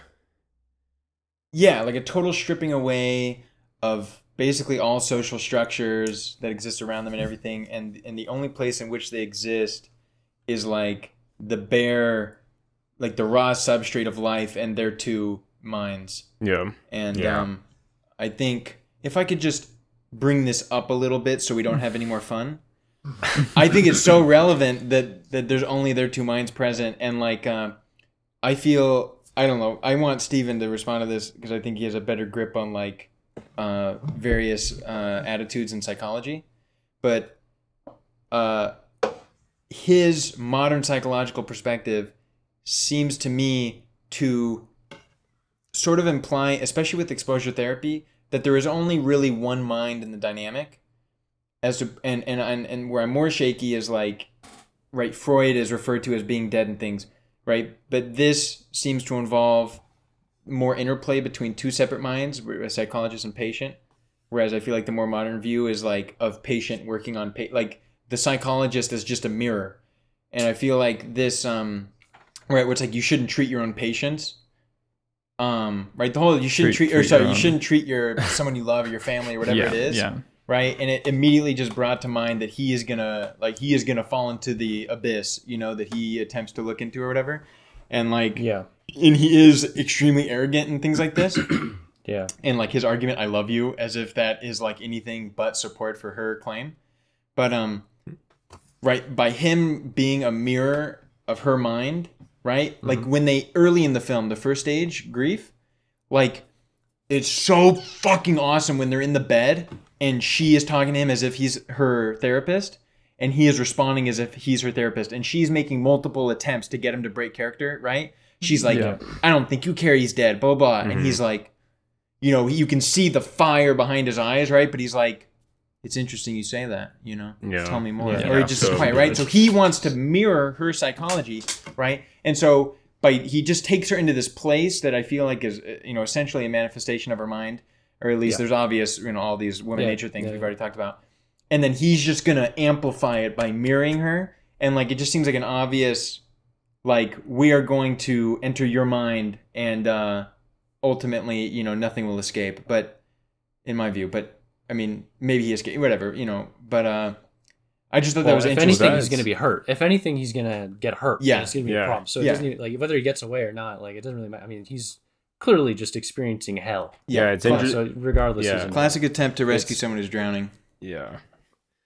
Yeah, I I don't just really know how I'm supposed to respond to this whole psychologist thing. Oh, my main question to you I mean, is I like, just- do you think it's a- would it be accurate to say that his more modern psychological attitude is one where the therapist uh, serves as some sort of uh, backboard for the patient, or backboard, or mirror, or whatever you want to say? Right? They they respond according to something other than their own mind. Like they respond according to some type of checklist or some type of what is the best way to respond to this you know, according to the book, versus like maybe an older Freudian whatever attitude would be uh, for like two minds to right because he like essentially doesn't even communicate, right? He So- right. exists as a vehicle for her to communicate with herself, right? Versus, and my question is, would you say it's fair to say that that's the case, and also older psychological attitudes like Freud, who's referenced, uh, is more of an interplay of subjectivities or intersubjectivity? Well, so no, so so what's funny is that Freud's not like so Freud's Freud's a unique psychoanalyst in that sense, but the thing about Freud was he would have people look away from him during sessions Mhm. and he would tell them things and like bark things at them to like get them to like continue down certain trains of thought. And he would like be relatively quiet except for those commands that he would give. And then he would give people their reports you know? He would tell them his interpretation.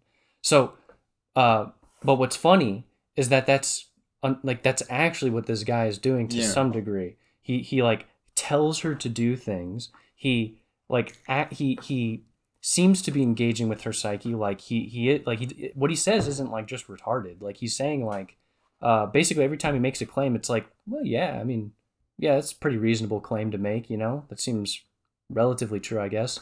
But it, it like it, it obviously is like um, uh, insufficient, and we, we we understand everything he says is also being insufficient. But uh, no, I think I think that's kind of funny though. That I think um, like uh, other other like other psychoanalysts after Freud, um, like there's a dude named Kohut, but like basically a ton a ton of them care way more about like touching, like touching the patient, letting them cry, like resting their heads in your lap as you cry. You know, psychoanalyst like, and so like there's like this huge like um divergent thing for psychoanalysis in that sense. Um, but yeah, I think this guy's actually embodying the most male logic psychoanalysis at its incipient stages, which was Freud, Mm. which was a more barking thing. But what what the way in which it's insufficient is that he's also trying to be this like partner for her at the same time, and so it just won't work. Well, yeah, you know? when like, he- he's not. Yeah. Yeah. Yeah. And also, and he also he fails to consider that she might be. I mean, just the more fundamental thing is that he fails to consider that she might be reacting to something that's real, as opposed to just like Yeah. yeah. Mhm. But Yeah. I, um, if I could, I, I just wanted to point out something that like a thought I had, um, earlier when we are talking about her like, um, seeing the child die or whatever and choosing not to intervene. I just thought that it was interesting that it's like, it's not as if she pushed the kid out the window. It's that she could have intervened in this like accident, you know, like this ki- this child doing something unintentionally like killing itself, you know, and that she like allowed like nature or chance to take its course or something knowing that the child was to fall out the window or something like that. At, rather than like directly causing it, right? Yeah, but she does fuck the feet up. So she also like like she she is the reason for his deformity. So she's like you know, it isn't like an it isn't even a case where it's like she's just letting things run its course. Like she kind of set up the course to fail earlier on, you know? Yeah. That's Yeah. all. I sorry. I, I I actually I'm sorry. I I missed the first half of your What? point, so I don't. I'm not even really responding. Maybe. Well, no, I mean, no, that's that's Uh, like, you're- eh, well, I mean, but I do think, like, this is true that she like has a hand in it, in like creating the scenario in which it can happen or something, and then she says like later, she's like, I knew that he could climb out of his his bed and open the gate and stuff, and you didn't know that, and I knew like, but but I do still think it's interesting that she doesn't like directly, she doesn't like throw him out the window or something or like stab him, you know, like it does it Yeah. does seem interesting that it's like the the like chance does play a role and there is like the way in which she could stop it is by intervening or like the way in which she she makes it so he can't with like the baby monitor or whatever you know like muting it is to prevent him from doing anything not like it's not like she it doesn't like encourage the baby to jump out the window or something you know Does Um, she turn off the baby I, f- monitor? I forgot all about Yeah, the, she the baby does. Baby I monitor. monitor. thought it muted. just gets knocked off. It's muted. sec. No, it's No, No, it's muted. muted. Oh, it's muted. Yeah. Interesting. Yeah, I think I think that is interesting because I do agree that in the death of the child situation, it does seem that she is allowing nature to take its course, right? But then this is sort of undermined by the other scenario Steven's bringing up, where she also, you know, acts as an agent, you know, against the child. But I think you know it's And not against nature. yeah, I don't think it would be unreasonable to to say this is like further evidence where she sees herself as a, a force of nature or Wait. instrumentalized.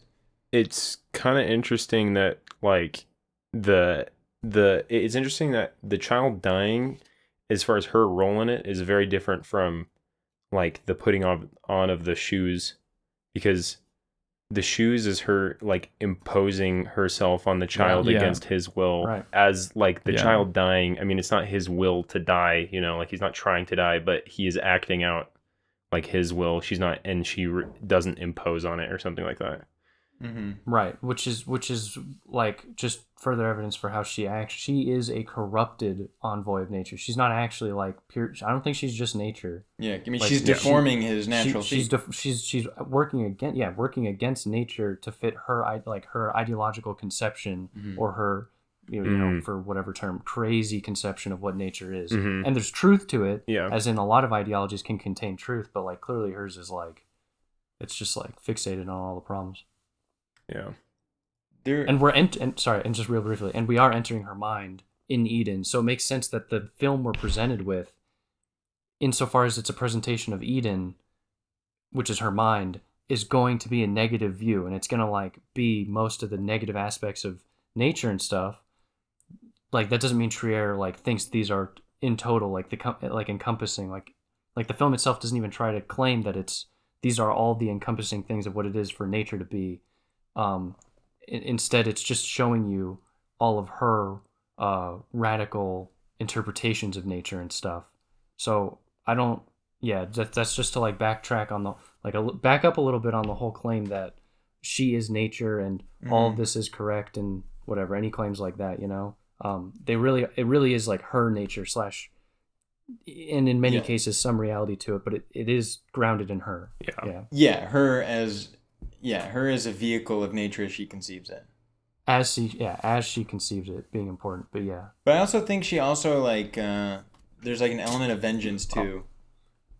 Right? Like the the the the vengeance against men isn't in tune like that doesn't seem to me to be in the same tune of, of nature. sorry so jacob did you have something to say too I just was gonna bring up something completely different. oh Um, Is she anti-nature? Is she the Uh, anti-nature, the antichrist? I'll I'll uh, I'll just say it. So you know when he like crawls into the hole, Oh, I'm watching that right now. Mhm. yeah, that's obviously him uh, going into a vagina, right? yeah Yes. Yeah, A giant, huge, gaping hole? yeah. I think so. At the root of a tree. I just thought I- I just thought that was fun Dude, oh, that he like enters Yeah. the feminine, Yeah. you know, yeah and like the feminine is like like a like a abyss, you know. yeah. Gets blocked Like off with like- the rock. Little Yeah. Christ imagery also. Yeah. Ironically. Yeah. And then he and then he yeah, and then she digs him out. Yeah, of the tomb. Yeah, of a burial. It looks like he got buried alive. Yeah, I, i really i really think that like the more we're talking about it i really do think that this is much less a depiction of like the true reality of nature and much more him just coming to terms with her conception of nature like and i think Trier's even trying to say that like i think i think the fact the mo- like messing up his feet means she's acting against nature super important Yes. and the fact and the fact that we're entering eden and we know it to be Mm. like her space this is her space like Mhm. and all of this um and it's her psychic thought like like are we are we really trying and so and he sees the all these things in nature he sees like the deer with the fetus but he's already in eden you know it's not like these are the truths he's just seeing what her uh, psyche is actually like he's coming to terms with what it really is to be her you know Mhm. Well, I think But I think I don't want to. I don't want to. I want to keep a distinguished. I want to make. I am an.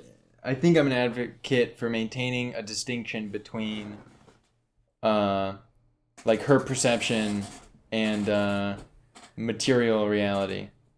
Because if we totally conceive of Eden as a place of her psychic like manifestation, then the ways in which nature seems to consciously conspire against them seem as if they are like, you know, just not figments of her mind, but I I don't know. I I Well, think the film is still saying that it actually is, you know. Well, th- this is this is. Well, I think that. Okay, maybe maybe this I is. I want it to be both. Well, yeah, that, that maybe this is in response to that because I think that I think that you th- feel that like, um, Dafoe's character is wrong for quite a lot of the film, you know, or wrong in some respect that he's like trying that he's like not understanding, like that she's scared of something that's real and that she is seeing something that's real and responding to it like uh, appropriately in some sense.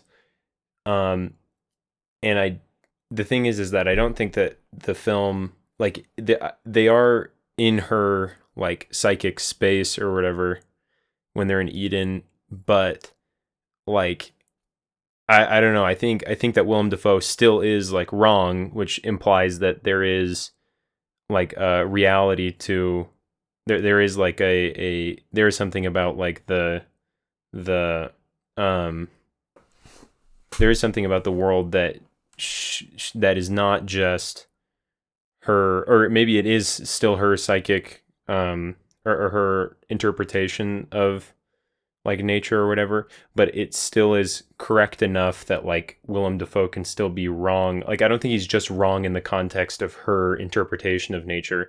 I think that he's like wrong No, and and, yeah, and, but yeah. that but the point is is that it implies that there is still Well, nature and not yeah. just her interpretation of nature, which I don't think I mean, Stephen, I don't necessarily think you were saying that, but that was more as like a synthesis of right.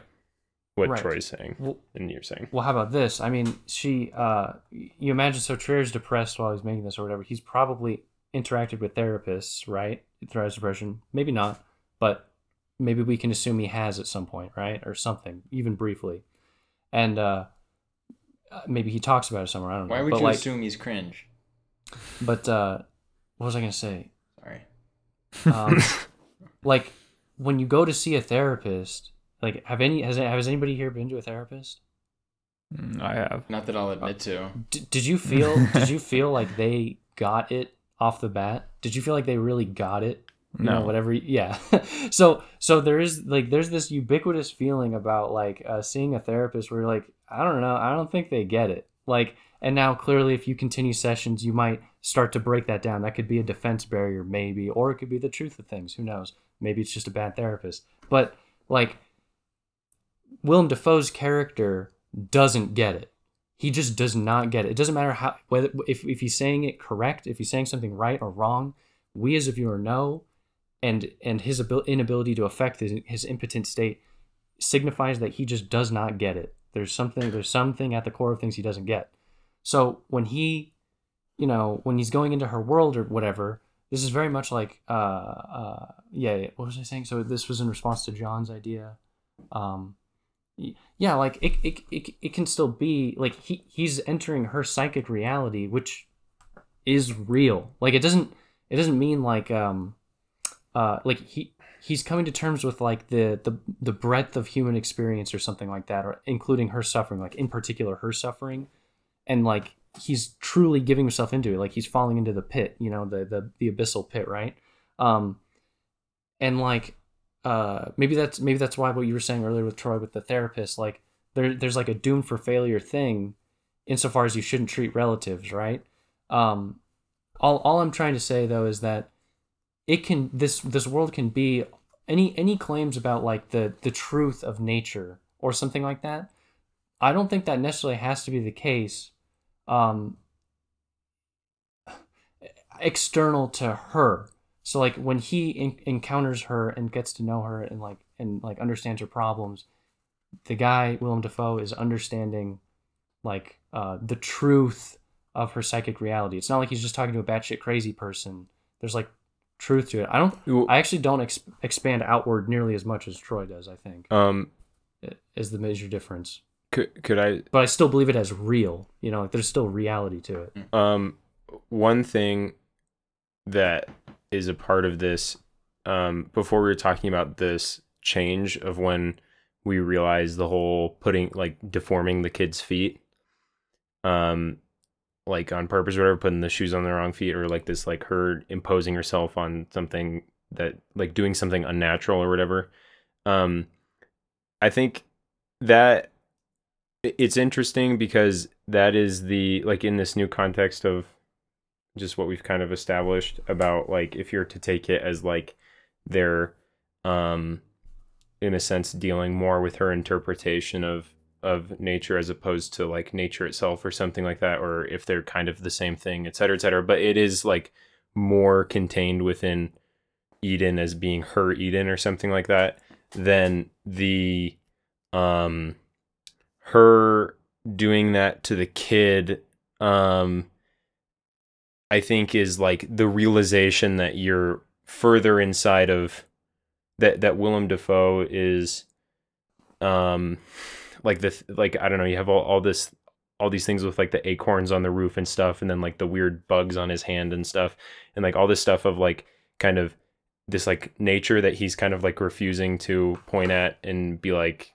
he's refusing to totally acknowledge and that he's afraid of it and that it's real and that it's rational or something for him to be afraid of it um because it admits like failure of his rationality or something or like the worldview that he's purporting and trying to impose upon her and that so you have all of that um and him like coming to terms with that. And then the point of realization that he like is also that like the the the the nature that he's like kind of afraid to recognize or something and that the nature that she is afraid of or something um gosh how am i trying to say this just that he's like the the the that she's like imposing herself on the child or whatever and the realization of this that she's like acting against nature in this way is like a moment when like he realizes like the separation between like this thing that he's fearing and like the reality that uh, that he's inside of that is her Eden or something like that. Does that make sense? Like like and that's when um and that's when I feel like there becomes that and that yeah, and that's when there's like the turn of her being like totally crazy or whatever, you know, because it's like it, it suddenly there's like a separation between like this thing that he's coming to realize is real and her interpretation of it and seeing like some kind of separation in those or something like that maybe. I don't know if i'm saying that right. That is so not being said well. I'm so sorry. I was totally tuned out. I I tried. I Sorry. tried for the most part. I have no fucking idea what you're talking about. Yeah. But at the end, I do agree that uh, that that the reveal of the well, the first reveal is really the the handwriting, right? Um, but it doesn't really matter if it's the handwriting or the baby feet. They Oh, the they happen. handwriting. The Dude, the handwriting, handwriting is the handwriting awesome. happens So before awesome. the baby feet. Yeah. So I think that's the first reveal. But what is revealed is what I think is what you're saying is that the distance between his psyche and hers is revealed to be insane, right? Like the distance, like they know, like the Venn diagram is thought to be mostly overlapping, but the you know turns out she's in a different galaxy of of, of psyche, Yeah. and it's like whoa, oh my gosh, like I Yeah. actually have no idea what she is Yeah. experiencing, and that's what's scary, right? But I, I wonder. Well, now he gets it a little bit better. Yeah. Now well, he kinda well, he gets, gets. it a little well, bit he better. gets that he does not get it. right. and I finally. like. I liked your discussion of Stevens whether or not it was you know like do you do they really get it right? And I agree with this thing right. And I, I, I wouldn't be surprised. This is a film that Lars just made to show his therapist, to maybe maybe the therapist will now get it. But um, I think it's important if we think that Willem Dafoe at the end gets it, and I think my vote will. I don't know. If, I don't know exactly what I think, but I think the fact, I think him murdering her is instrumental to him coming closer to getting it. Agreed. I right? Because that. this the well, murder and- moment is. It just seems like the murder moment is so. yeah. Uh, yeah, but then right. after after he murders her, like you know, he enters into like this very mystical looking world. You know, like similar to you know how she could have been experiencing life. You know, like the ground isn't on fire, but it's like made of like all these fucking like people and shit. You know. Yeah, it's this weird the place and like all the while as soon as she snaps, everything becomes foggy, right? And um I mean I think that's relevant because in the end it's foggy, but it's also as in the beginning. It's the Um, same song. It's the same song, the same black and white. I think it's still under discussed, or at least by us at this point. But anyway, I wonder if if he gets it and like um if it's gettable. Like, is this gonna be in the same category as marionettes, where ultimately he cannot get it? And if not, like, why make the film? Because I feel like the film is an attempt, in some sense, for us to get it as well. Yeah. So the question is: is getting it like uh, getting it, or is it getting the fact that you won't get it? You know, like Mhm. like both are in some sense a revelation and bring you closer to something, right? Yeah. Like you you either get it or you understand that you won't get it, which is a revelation in itself. You know. Mhm. Um, and I think it can be reason you can be reasonably argued that he fits either either one. I don't know which. Yeah, it's tough because it, it seems like there's a very obviously strong argument for that you cannot get it. And at Yeah. the same time, When he kills her, like he cannot so important. Yeah, he yeah, the the kill we maybe we can talk about the killing, but it seems clear that he cannot get her.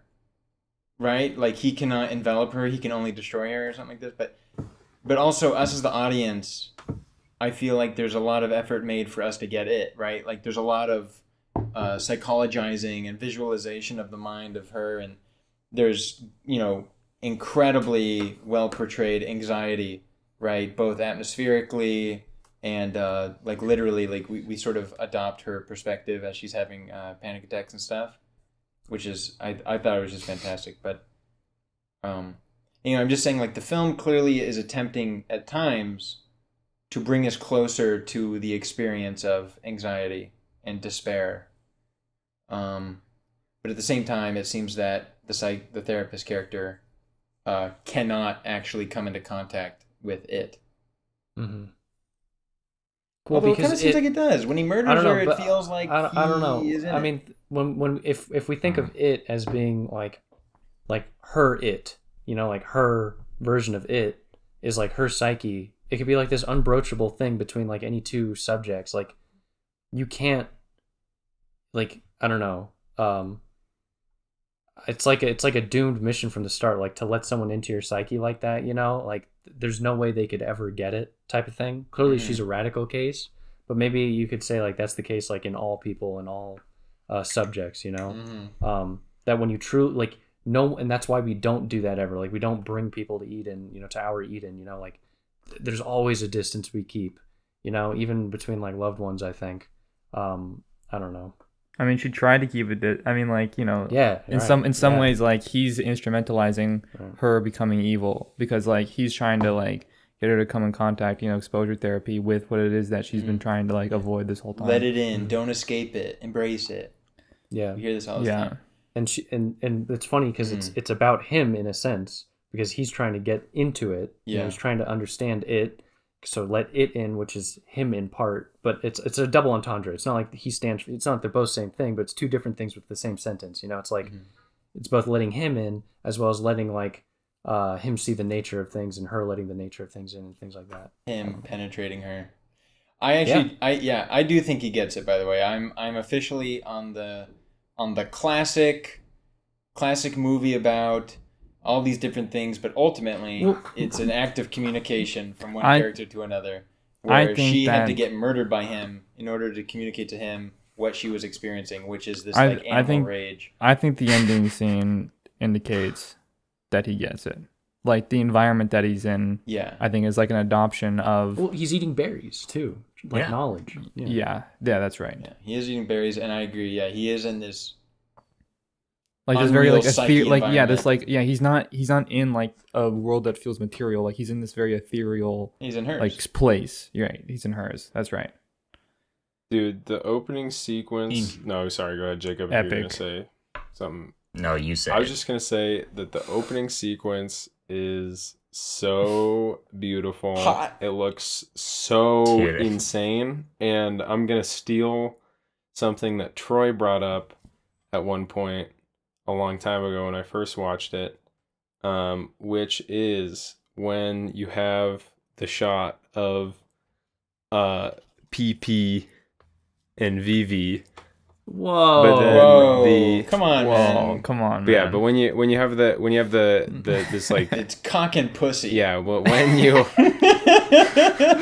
but when you when you have that shot or whatever, nice the um it um like shows you that what the re- that the rest of this film like it immediately sets the stage for this film being like to something totally personal and like uh private and intimate in a way that like um another film like it, it just throws you directly into like this Yeah. way too intimate space or something like that and is like this film is going to be about like this um this level of intimacy or whatever that is going on rape with like nothing else you know Yeah, no, something, and it almost speaks to the previous conversation, but it's like something that you should not have access to, something you shouldn't see, something private and kept away, and like, uh, no, I mean, yeah, it's so true. It's such a great opening scene.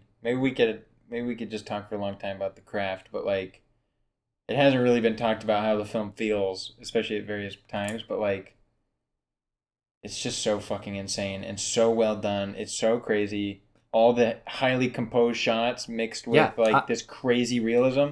Dude, when I wrote this down as like an idea I want to steal for making something, but when when they're having sex in the room and she bites him, hmm that is insane. When like uh not not necessarily content wise, obviously it's crazy him, but like were you scared? Was it like "Whoa," you know, or you know, it, I mean, it, it kind of is intense. Were you talking right? about? And You're talking about when they're like kind of like giggling and stuff, and it's all like Yeah, they're and happy. giggling and she- Dude, and that then- part, and then he it goes, feels, "Ah!" yeah, it feels so good. but but there's no cut. And there's no anything. It's realism through and through, and then and you him. never see that. I was scared. I thought some like I thought some shit was gonna. Right? Yeah. It's scary. Seriously, when was the last time you like there was a shot where you got scared, and there was no cut immediately before or after? Like it just continued through, and there wasn't any audio work. There was not right. It's just a him yelping like a little animal. yeah, it's because it's really There's it's all really sorts like of stuff like this. So it really is like so like that like moment or whatever. Like there has to be some like crazy level of like trust. You know, I don't know. Just them like like I don't know. They're just like tickling each other or whatever. You know, and they're just mm-hmm. naked, and then she just bites him, and it's like such a violation or something. Like the naked. I mean, all the sex uh, stuff is so great. Like yeah. I, I do find myself thinking about the actors. It's like, damn, these guys are pros. Yeah, oh, Charlotte yeah. Gainsbourg needs to be referenced by name. She goes so oh my hard. gosh, insanely hard. She Yeah. does so well. I mean, like this this shoddy looked so yeah, depressed. she's incredible. Oh my god, what a good job, right? Like She is one of the yeah. I'm Well, she a doesn't need to act. All she massive needs to do is just be a woman. massive, massive fan. Charlotte is an absolute master, and worth noting that she is also the protagonist in a different Trier film yeah. called Nymphomaniac. That's like five hours long and extremely good in my view. I she also I think was in a fragrance. She like was like either the Prada woman or the some some fucking like like a or like a like a Saint Laurent woman. Like like you know how they have like one mascot actor actress. You know Mhm. no, I did not. all all all of these brands have a have like a, or many of, some of them Spokesperson have multiple, but yeah, a lot of them have one where they just have them in the ad. You know, and they they're that they're for like five years. Yeah, Yeah, yeah, have one. yeah. You know. a capital one. Uh, she, she's one of I forget which brand, but she's she I saw her in an ad and she was one of them. Kind of cool. Dude, no, yeah, it's interesting to know that she plays oh i don't know if that's a just the uh Well, Melancholia. Don't get me- the character she plays in melancholia Oh, that's right. That's right. That's that right. she is just substantially different and also an incredibly Oh my God. impressive performance Have we watched any other Trier film? Yeah, we've only done Dogville. yeah on the pod, but On the we've all pod? seen House that Jack built. Maybe Jacob hasn't. I don't know. Yeah, dude. Trier produces, I'm pretty sure, nothing but absolute bangers. So so far, I have been, I've Wait- been loving Trier. Wait so a second. far. Are you saying that Hanukkah doesn't Troy? Uh, yeah, Hanukkah did have a misstep, I think. Oh yeah, which one? Uh, Night of the Wolf.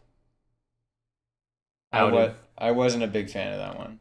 Outed. Out, outed. That's actually. I bet that's one. Brody's favorite. I bet it. we That's, my, that's, that's, that's the best thing. That's actually the best film we've ever made. Actually, I- I- no, we gotta- we gotta do that one. Hanukkah, Hanukkah, Hanukkah. Hanukkah, Hanukkah. Um, look, I Hong Kong. I agree. Hong There's so much to talk about with this film and stuff, but like I kind of gotta go soon. But like clearly, there's so many shots and awesome shots and everything. we should like- watch breaking the waves Oh, I guess I'm down to Wait, I forget. talking, No, okay? so I no wait wait time out. I'm the uh, I'm the host this time. I did the intro, so No, I get I get to decide. No, you I get can't to decide. podcast. I get to decide. Look, how many more minutes do you need? I never How many more minutes do you want? I just want to keep talking. Oh my god! you can leave. You don't have to stay. You don't have to Steven, stay. you can go You're What about when st- he- I want to give my final thoughts. I want to give my final thoughts now, Well, man. Is he- well, hold Look, on, look, look. let's time out, time. I'm willing to I- go I'm longer, go but we are for we are at. I'm I'm willing to do a bit more time, but we are at two hours and fifteen minutes right now. yeah, No, We're we're at two. We're at two hours. time Oh, limits. We're at two. We're We're at at hour. one Time fifty. We're limits at no longer exist. Hour My bad, my bad. 56. I'm just looking at. I just thought about the two Yeah. thirty timeline. That's time limits aren't real, and um, look, I, I I obviously can't do it myself. I'm just expressing my vote for continuing, but also you don't have to stay the whole time. And also, if no one else wants, if people are kind of feeling down, that, that's that. I'm down. Keep talking. all right. I'm out. But Okay, well, hold on. Give us your Hold- stuff. Yeah, yeah, yeah. I'm gonna, I'm gonna. how much more time do you have? Uh, I gotta go like by five o'clock. I should leave here by five o'clock. For the audience at home, that's in 20 minutes. Uh, yeah, it's in twenty minutes. Um, but I'm gonna go now because I don't give a fuck what anyone has to say. You've already said all the good stuff. So, uh, yeah. And anyways, maybe put this at the end. Maybe I can still do uh, closing thoughts, everyone. Yeah, Uh, yeah. I'll, yeah, I'll, yeah. I'll splice you in. Cl- as closing thoughts. So sorry. So for my closing thoughts, I'm gonna go ahead and give uh give this movie a uh drum roll uh uh 4.2 a 4.2 it's a great movie everyone should go see it uh i just wish he hadn't fucked up the ending yeah, so true. um oh my god. no, uh yeah. Anyways, like I was saying at the beginning, and I guess now we're all gonna talk about it. Okay, now they're gonna talk about while I'm leaving is just how awesome, how much there was. When I was mentioning I, my in my opening thoughts, I was like, "There's uh, there's like what what the fuck was it? Um, there's so many different ways that things are achieved in this. It's like a it's like if you imagine a painting, a mixed media painting, you know, but without just being like this sporadic, you know, crazy zany thing. It's Mhm. like the the dream sequences, the hazy things, these things which aren't even dreams. They're like uh, they're just like crazy, uh, you know, the black and white like cryptic uh, cryptic stuff. The um the opening shot where it's like just this, you know, music and everything. It's silent, you know. Um, there's so many Oh, and then there's the interiority where it's like a flashback with the child like playing. There's so many things in this film. Um I think that's like one of the coolest parts and why it's like so engaging actually is just how how like big it feels. Anyways, yeah, I'm gonna go. I'll save this file, send it into the to the editor. Yeah, thank you, or to the editor. To the editor. Thank you for sending that to the editor. Thank you Yeah. to for the editor. Thank you, paid- Ranjesh, I was- for I was editing gonna podcasts. It's Yeah. uh, our our editor Ranjesh. It's- yeah, yeah, Raj, Rajma Hindahar. um, anyway, okay. Peace out, bye-bye. guys. See you. Bye. See ya. Um, one thing to to piggyback on that, the uh, I think that's something that's always that's so crazy about Trier in general is uh, every one of his films like he has some serious exercise in form and style that is so um like purposeful and effective and and just works well. I don't know. I was just thinking like as I was watching it, I don't know, I've become like allergic to um like over stylizing things, you know, like A24, like let's just like now there's a dream sequence and there's these colors and now it's, It's black neon. and white, et cetera, et cetera, you know? And like I, I I've like become allergic to that and it's like it was really just um it reminded me that like extreme stylization and like utilization of these like tools or something like can be done correctly in a way that is extremely effective and like there, there's a reason for them and it, like the film never feels as though it's like black and white for the sake of black and white or whatever it is it's like everything is just so effective and so um like it all just feels right and never feels like you're oh and now we're going to do an exercise in style you know which is like how Yeah. that Yeah. that sort of thing almost always feels and Yeah, it always feels like it's engineered for that someone can say, "I love the cinematography." yeah like or it just Yeah. does. It ultimately feels non-communicative. Whereas, like I like I love just for an example when she's walking from stone to stone, Yeah, and really good. mid walk. There's this crazy shot Yeah. of it looks like you're in you're back in the forest, which we've seen multiple times Yeah. before, where it's a kind of hostile forest lit by one moving, extremely bright dude light. all So it looks like you're back in the forest. insane. It looks like you're in the forest in like the woods, and then all of a sudden her foot comes in, and Mhm. you realize it's actually a macro shot um, under the leaves, and it's her bare foot, and it's exposed to what you were just thinking of as like a large, expansive, what's in the shadows forest. and like all this stuff, right? It's not just wow, you know. Dude, lots It's of so awesome. Yeah. lots of foot imagery in this one. Cause you remember he knocks Yeah. the bottle over with his foot. The Yeah. kid's foot is Mhm. messed up. My feet are burning. That's true. My feet. That's you know, interesting. I I, did. I think. I think I caught one error though Whoa. okay. in the in the film. This will be this, this now it's a four point nine. This is um, like a like an editing error.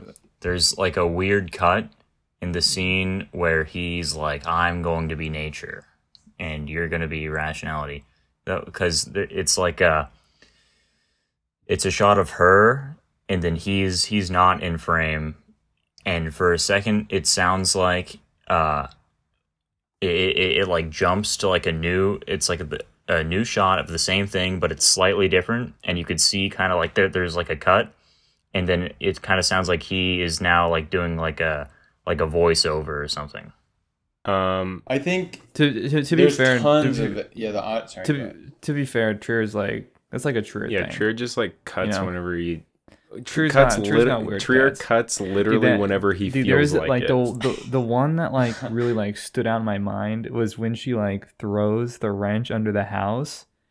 Like there was this the weirdest cut I think throughout the whole film. I wish I could like show it or something. but it wasn't like was, it wasn't just like a weird cut it was like a shot of the same thing but like they I did a different take. it. Take it, it looked like they did another take and it was like slightly different because it just cuts No, the the wrench thing. She throws it under, and as soon as it sort of is like down in there, it cuts to her maybe five seconds later, just standing there thinking or something. But that is a very Trier thing. Is like emotional editing, emotional because where it, he just skips through. Um, he tries to edit for the emotional narrative and not no the, but, but i'm saying yeah okay Yeah, but whatever. you're saying like there's like a disconnect yeah. You think there's like a discontinuity error? Yeah. yeah Yeah. um Continuity error. Yeah. No. This is actually a time I- travel film. No, no, He it's not. actually did it No, it's not a discontinuity. It's it's the same scene. He's like mid sentence, but then it does a cut to a different, sh- to a new shot of the same thing. But she she she like moves like this. It's like, you know, there's like a little movement. Oh, with Uh, where it's that- on that- her, that- or it's on him. Yeah, it's on it's on her. that and feels he's just super talking, Trier. and there's like a cut, and she's just like slightly moved. So it, you know, it seems like they did another take because something went wrong or whatever, and so she's just like ever so. It that's how it looked. I don't know if it was like a stream thing that like it jumped a little bit, but uh, it looked like it was a cut. I like when she smashes his penis and then jerks it off. Yeah, what does it mean? He he jizzes blood. Yeah. Yeah, and it's all over his Dude, shirt. it's so gnarly. Like, Dude, so Oh gnarly. my I like that he passes out, and it just is like maybe the best. Like, you could have imagined. I mean, maybe for the plot, he had to go unconscious so she can put the thing through his leg. But um, I remember being so like right when she does it, it's like, "Ugh," and then his unconsciousness Is like relieving. only.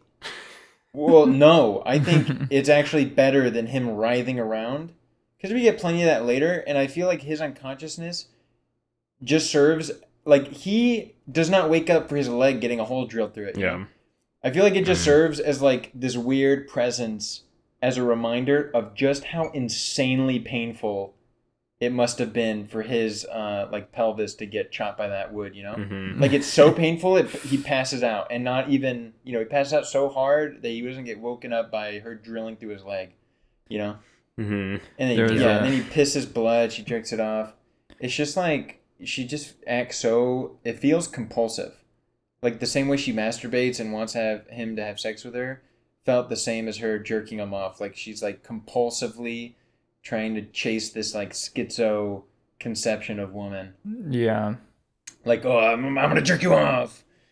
That's what Well, I like, do. I mean, like a lot of it, like actually, never mind. Cut Okay. that. I was about to say something not right. Um, I love Willem Dafoe. yeah, Willem Dafoe's a good, so is Charlotte Gaines. I Dude, love every- the body doubles. You guys every time- You guys, under, you know that, right? Yeah, I mean, I know you know that, but like, it's you never actually see Willem Dafoe's penis. Yeah, Okay, Uh, I William but it is a Dafoe. William Dafoe. I will always associate with the Green Goblin because the first time I ever had like a favorite movie in consciousness that I've seen a million times was Spider-Man 1. So Gr- Willem Dafoe will always be the Green Goblin to me. Ugh. Yeah. Chaos Reigns. Dude, so epic. Oh my god. Dude, when that happened, I was like, dude, it really what the it fuck? really is so dude, that part is so insane, dude. Like just Yeah. the I'm just the watching it right fox eating itself and like oh Yeah. my gosh. It's so like the I love that it's like Bro, the deer. Dude, I that love just all these like just hellish uh images of just like nature, you know, like that one like when she's walking doing the walking exercise, you know, and like with the shot that we were talking about Oh, Yeah. earlier. And then she's like, "Okay, I made it." And then suddenly she just looks up and the camera just pans and then it's just like this insane series of events with this like baby chick fall like the, it's not just a baby chick falling, it's a baby chick falling, getting eaten by ants and then it gets picked up by a hawk like presumably like its parent maybe, I don't know, and then like gets dude. And it's just I took it as well- food. I thought it was like No. someone else getting dinner. So, because like uh, way, all of the different, all the horrifying. animals, it seems like all the animals have some like parental relationship. Like the deer has the dead doe or what, the dead Yeah. deer hanging Dude, out that of shit it. was that shit was Yeah, crazy. and gnarly. like, didn't the fox? Didn't the fox have like a parent fox? Like it was like the baby fox, and like the parent fox was like over it while it was eating itself, Mm. And like mm. the parent fox. I just watched the fox thing. There's only one fox. No, I swear there was there were two foxes. Well, there's more than one fox in the movie, but this scene where it's in No. the Dude, grass. why has it got a bell on it though? Anyway, well, it's a Well, baby then there's, fox there's, anyway. the, there's the obvious one where like they're under the tree that's like raining acorns, like that's like the offspring of the tree, and there's Yeah. like you know it's always above them. And I wanted to talk about that because I felt like that was interesting because she describes it as something that seemed like instrumental in her coming to her view of like the situation. Dude, yeah, like like that. Like tree what was it? It was Well, like the oak tree- like nature, like death or something. So- what the hell does she say? So she talks about how the oak tree, in order to propagate, only needs to prune for like only needs to reproduce once every hundred years. mm-hmm. Uh, but all these acorns, right? But it but but nature has willed it such that like thousands of acorns, you know, dropping down, and so all she hears when the thud of the acorn is like the thud of her child hitting the ground.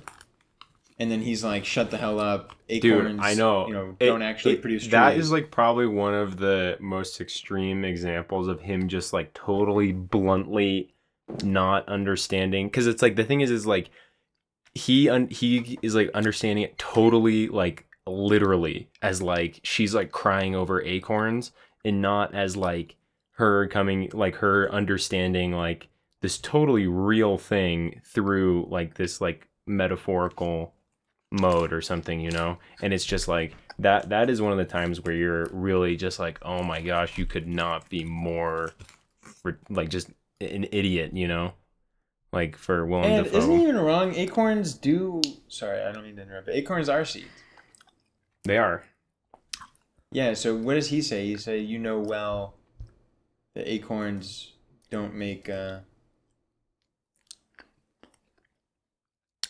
I think he just says something That like could be totally off don't- base like, here. They, they don't like it's not the same thing as like a person dying or something like that. Well, I don't This know. I just, I just made me- remember. I just remember that. I don't think an acorn is a seed, it is. It contains a seed.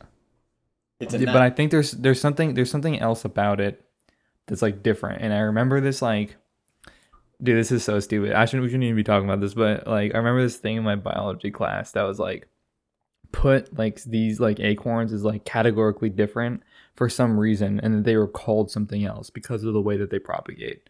I don't know. I All I, could be know wrong. is I'm reading that acorns are a nut and they contain usually one to two seeds. Guys, I'm gonna I Mhm. need to. Alright. I don't, I don't know if you guys want to keep talking for another hour or something, but I I gotta go. I'm I'm down to wrap things up. Um, th- I just want to say this movie made me afraid of sex. So true. yeah. Yeah, So Yeah. true. This movie made me afraid. Dude, it of makes me dude, I went to the I went to the gas This movie station. made me I went to the gas station like after, you know.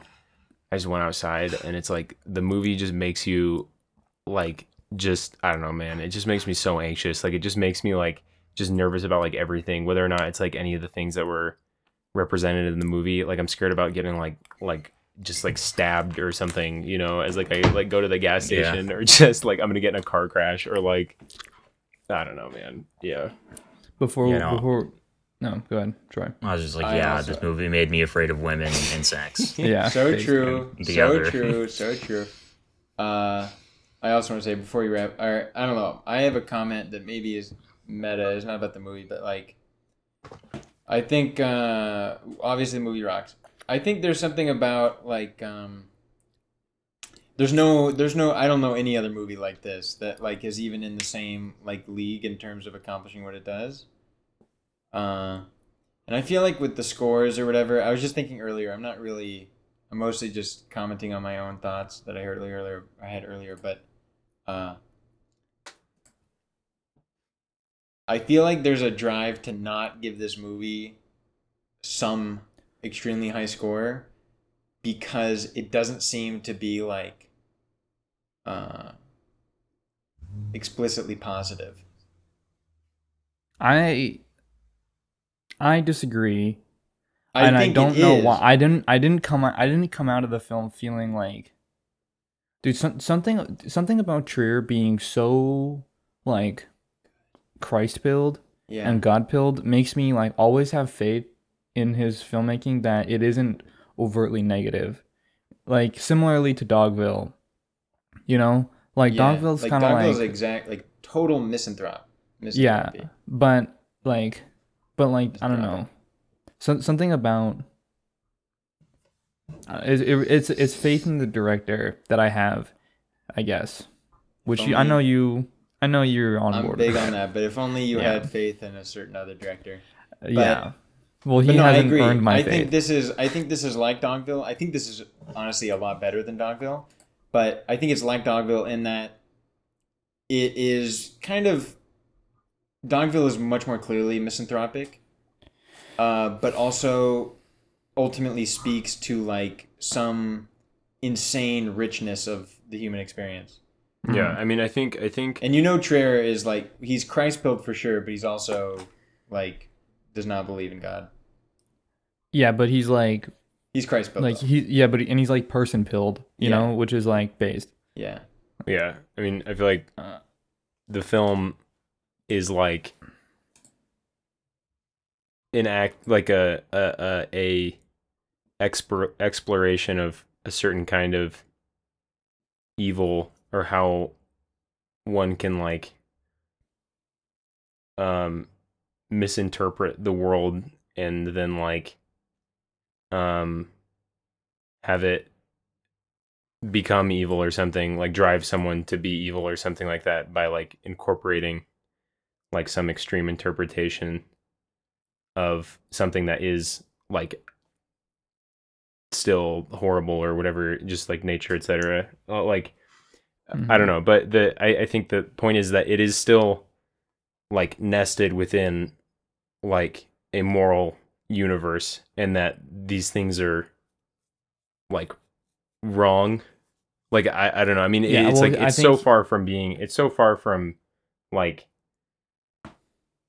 um purporting something that is evil as being good mean- or something you know? Like like even like, though just, it yeah, is just like just i don't know even though like so so few Like, good just- yeah, things just- happen or something in the film. Yeah, like just the fact that like he had like I mean even explicitly like you know remember when Def- William Dafoe's like uh, good and evil isn't part of therapy like first of all obviously it is.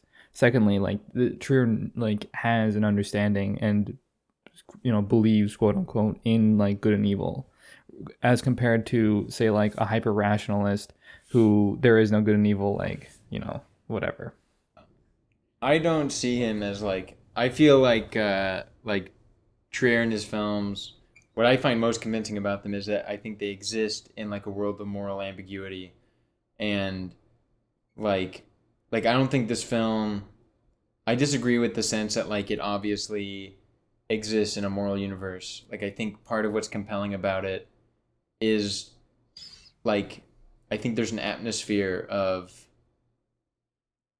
is her behavior legitimate, well right? Or, like, well, well, I think uh, no, I think that okay. There's a difference between acknowledging like the existing of like right and wrong, and then the interpretation of what that is. And I think Trier is just incredibly honest about the ambiguity of that and how difficult that is to like navigate or to purport as being this thing or that thing or whatever. You know, I, I think I don't think that I don't think I don't think that he's I'm yeah. I'm with Okay. you. I think would it be fair to say that like he's totally ambiguous as to whether or not there really exists a right and wrong, but it's relatively clear that he thinks things matter. Sure.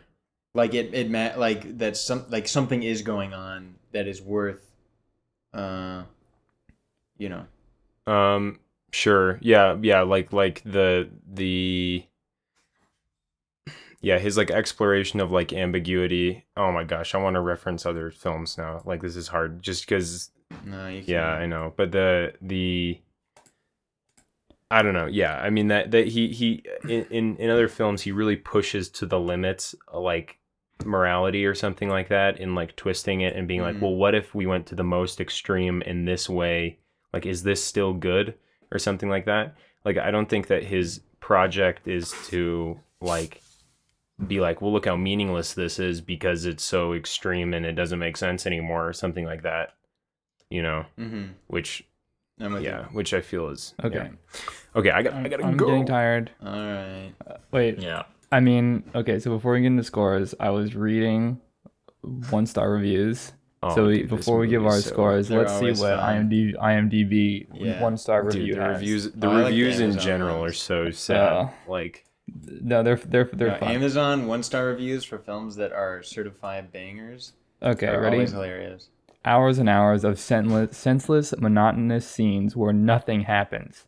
XXX pornography, genital genital mutilation, male and female, torture, animal gore. Nothing whatsoever about an antichrist. that's, That that's, is yeah, funny. that's really yeah, good. that's that. I think that was an epic that's review. good. Yeah, it's good to give. Uh, it's good that the audience feels that they're represented on this Yeah. podcast. okay, so look, I think you're stupid. I'm gonna. All right, so okay, closing thoughts. Um, yeah, this film is. I'm just kidding. This film is so good. Uh, yeah, this film is so good. Um, definitely. Yeah, to just uh, stand by stand by Steven and his thoughts about like the just or sentiments about like the the use of the kind of stylistic tools or whatever. Trier is like a a master of using these things, using like the tools at his disposal, like for um, communicating what he wants to communicate, and that this film communicates that what which he tries to communicate and it does it it does it no and it does it well and like i don't know yeah this film is just awesome love this film um give it a 4.4 Mine's easy. 4.4. 4.7. 4.7. Banger. yeah That's it. if I could, I give it. I, I would give it a. No, I I think it's Dogville's my highest, but I What would is? put Dogville. Dogville is my highest, but I'd put Dogville. Actually, no, Dogville. I don't even know. Where I think it's like the is. same. It's like 4.8 or 4.7. It's one of those. Wow. All right, big score. Um, so yeah, this movie was awesome, jam packed with symbols, jam packed with intensity. You know, you got a, we got a minimalist uh, approach here with the just two characters. We got a dialectic going. It's insane. okay, there's evil shit happening. Penises are getting fucking smashed. Okay, clitorises are getting cut the fuck off. All right, nothing is being left out in this film. We're going to fucking Insano Town, and we're just shaking and having chills.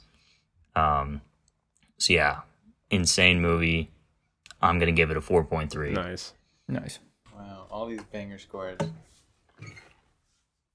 I hope. Uh, I hope Elsmore is. I hope that is the intro. Cause that... um, yeah, I agree with everything. Elsmore said. To put it to put it succinctly, this is a film of enormous power. This is a very powerful film, and you are gonna lose. if you try and fight this, Oh, don't recommend Submit it, to nature. I thought you were gonna say I was gonna lose the contest of who gets the movie the most. Oh, oh you, you'll lose you the are. contest Score. against You nature. are. Fuck, You will. I'm giving it four point nine. dude, not fair. I give it a five. I give it a five. You want to give it a five? No, I don't want to give it a five. Okay. I just really wanted to win. All right, guys. Yeah, yeah. Okay. Good. Good Audience? Audience? everyone. There's so much stuff coming. A shot by We shot, have we have a gigantic. shot by shot discussion of some archive. film will happen at some point. And with um, 400 episodes We, archived. lo- we love we you. We hit release. 100k on a YouTube video. Thank you, India, Pakistan, and Thank general you, thank you, thank you. Southeast Asia. Thank you. Um, we love our Czech Republic audience. We know you're out there. You're one of the only uh, nationalities really, uh, really supporting us. um, do we have any more shout outs to the audience? Shout out the people who don't. Uh, shout, shout out to shout the out men to the people who don't watch the don't movies. think- They just listen to our podcast and then talk about it with their yeah, friends. Yeah, you're crazy. Shout out to um that guy from uh, Twin Peaks. Oh yeah, Yeah. yeah. What's his name? the actor Dale. Oh, oh, Dale to, uh, Jake Kyle Gyllenhaal. MacLachlan. MacLachlan. That's nice. Shout out to Kyle okay, MacLachlan. okay, okay, okay, okay. Hold on, hold on. Shout out to all the men. Uh, and this isn't because I have some kind of preference. It's just because um, the analytics show that not a single woman in the world will hear me say this right now. So I'm really just shouting out the audience. Oh, that's funny. Just That's kidding. funny. We know those. We know. That's we know funny. somebody's gonna. We know our. Just our, kidding. A woman A eventually will woman. when we a blow woman up. will watch slash listen to the podcast. Yeah. Yeah. And and she's gonna be. They're gonna be beautiful, really good. Like once once we they're capture gonna the be Red Scare wonderful listeners. women. Okay. All right. Bye. Bye. Bye. Bye. Bye.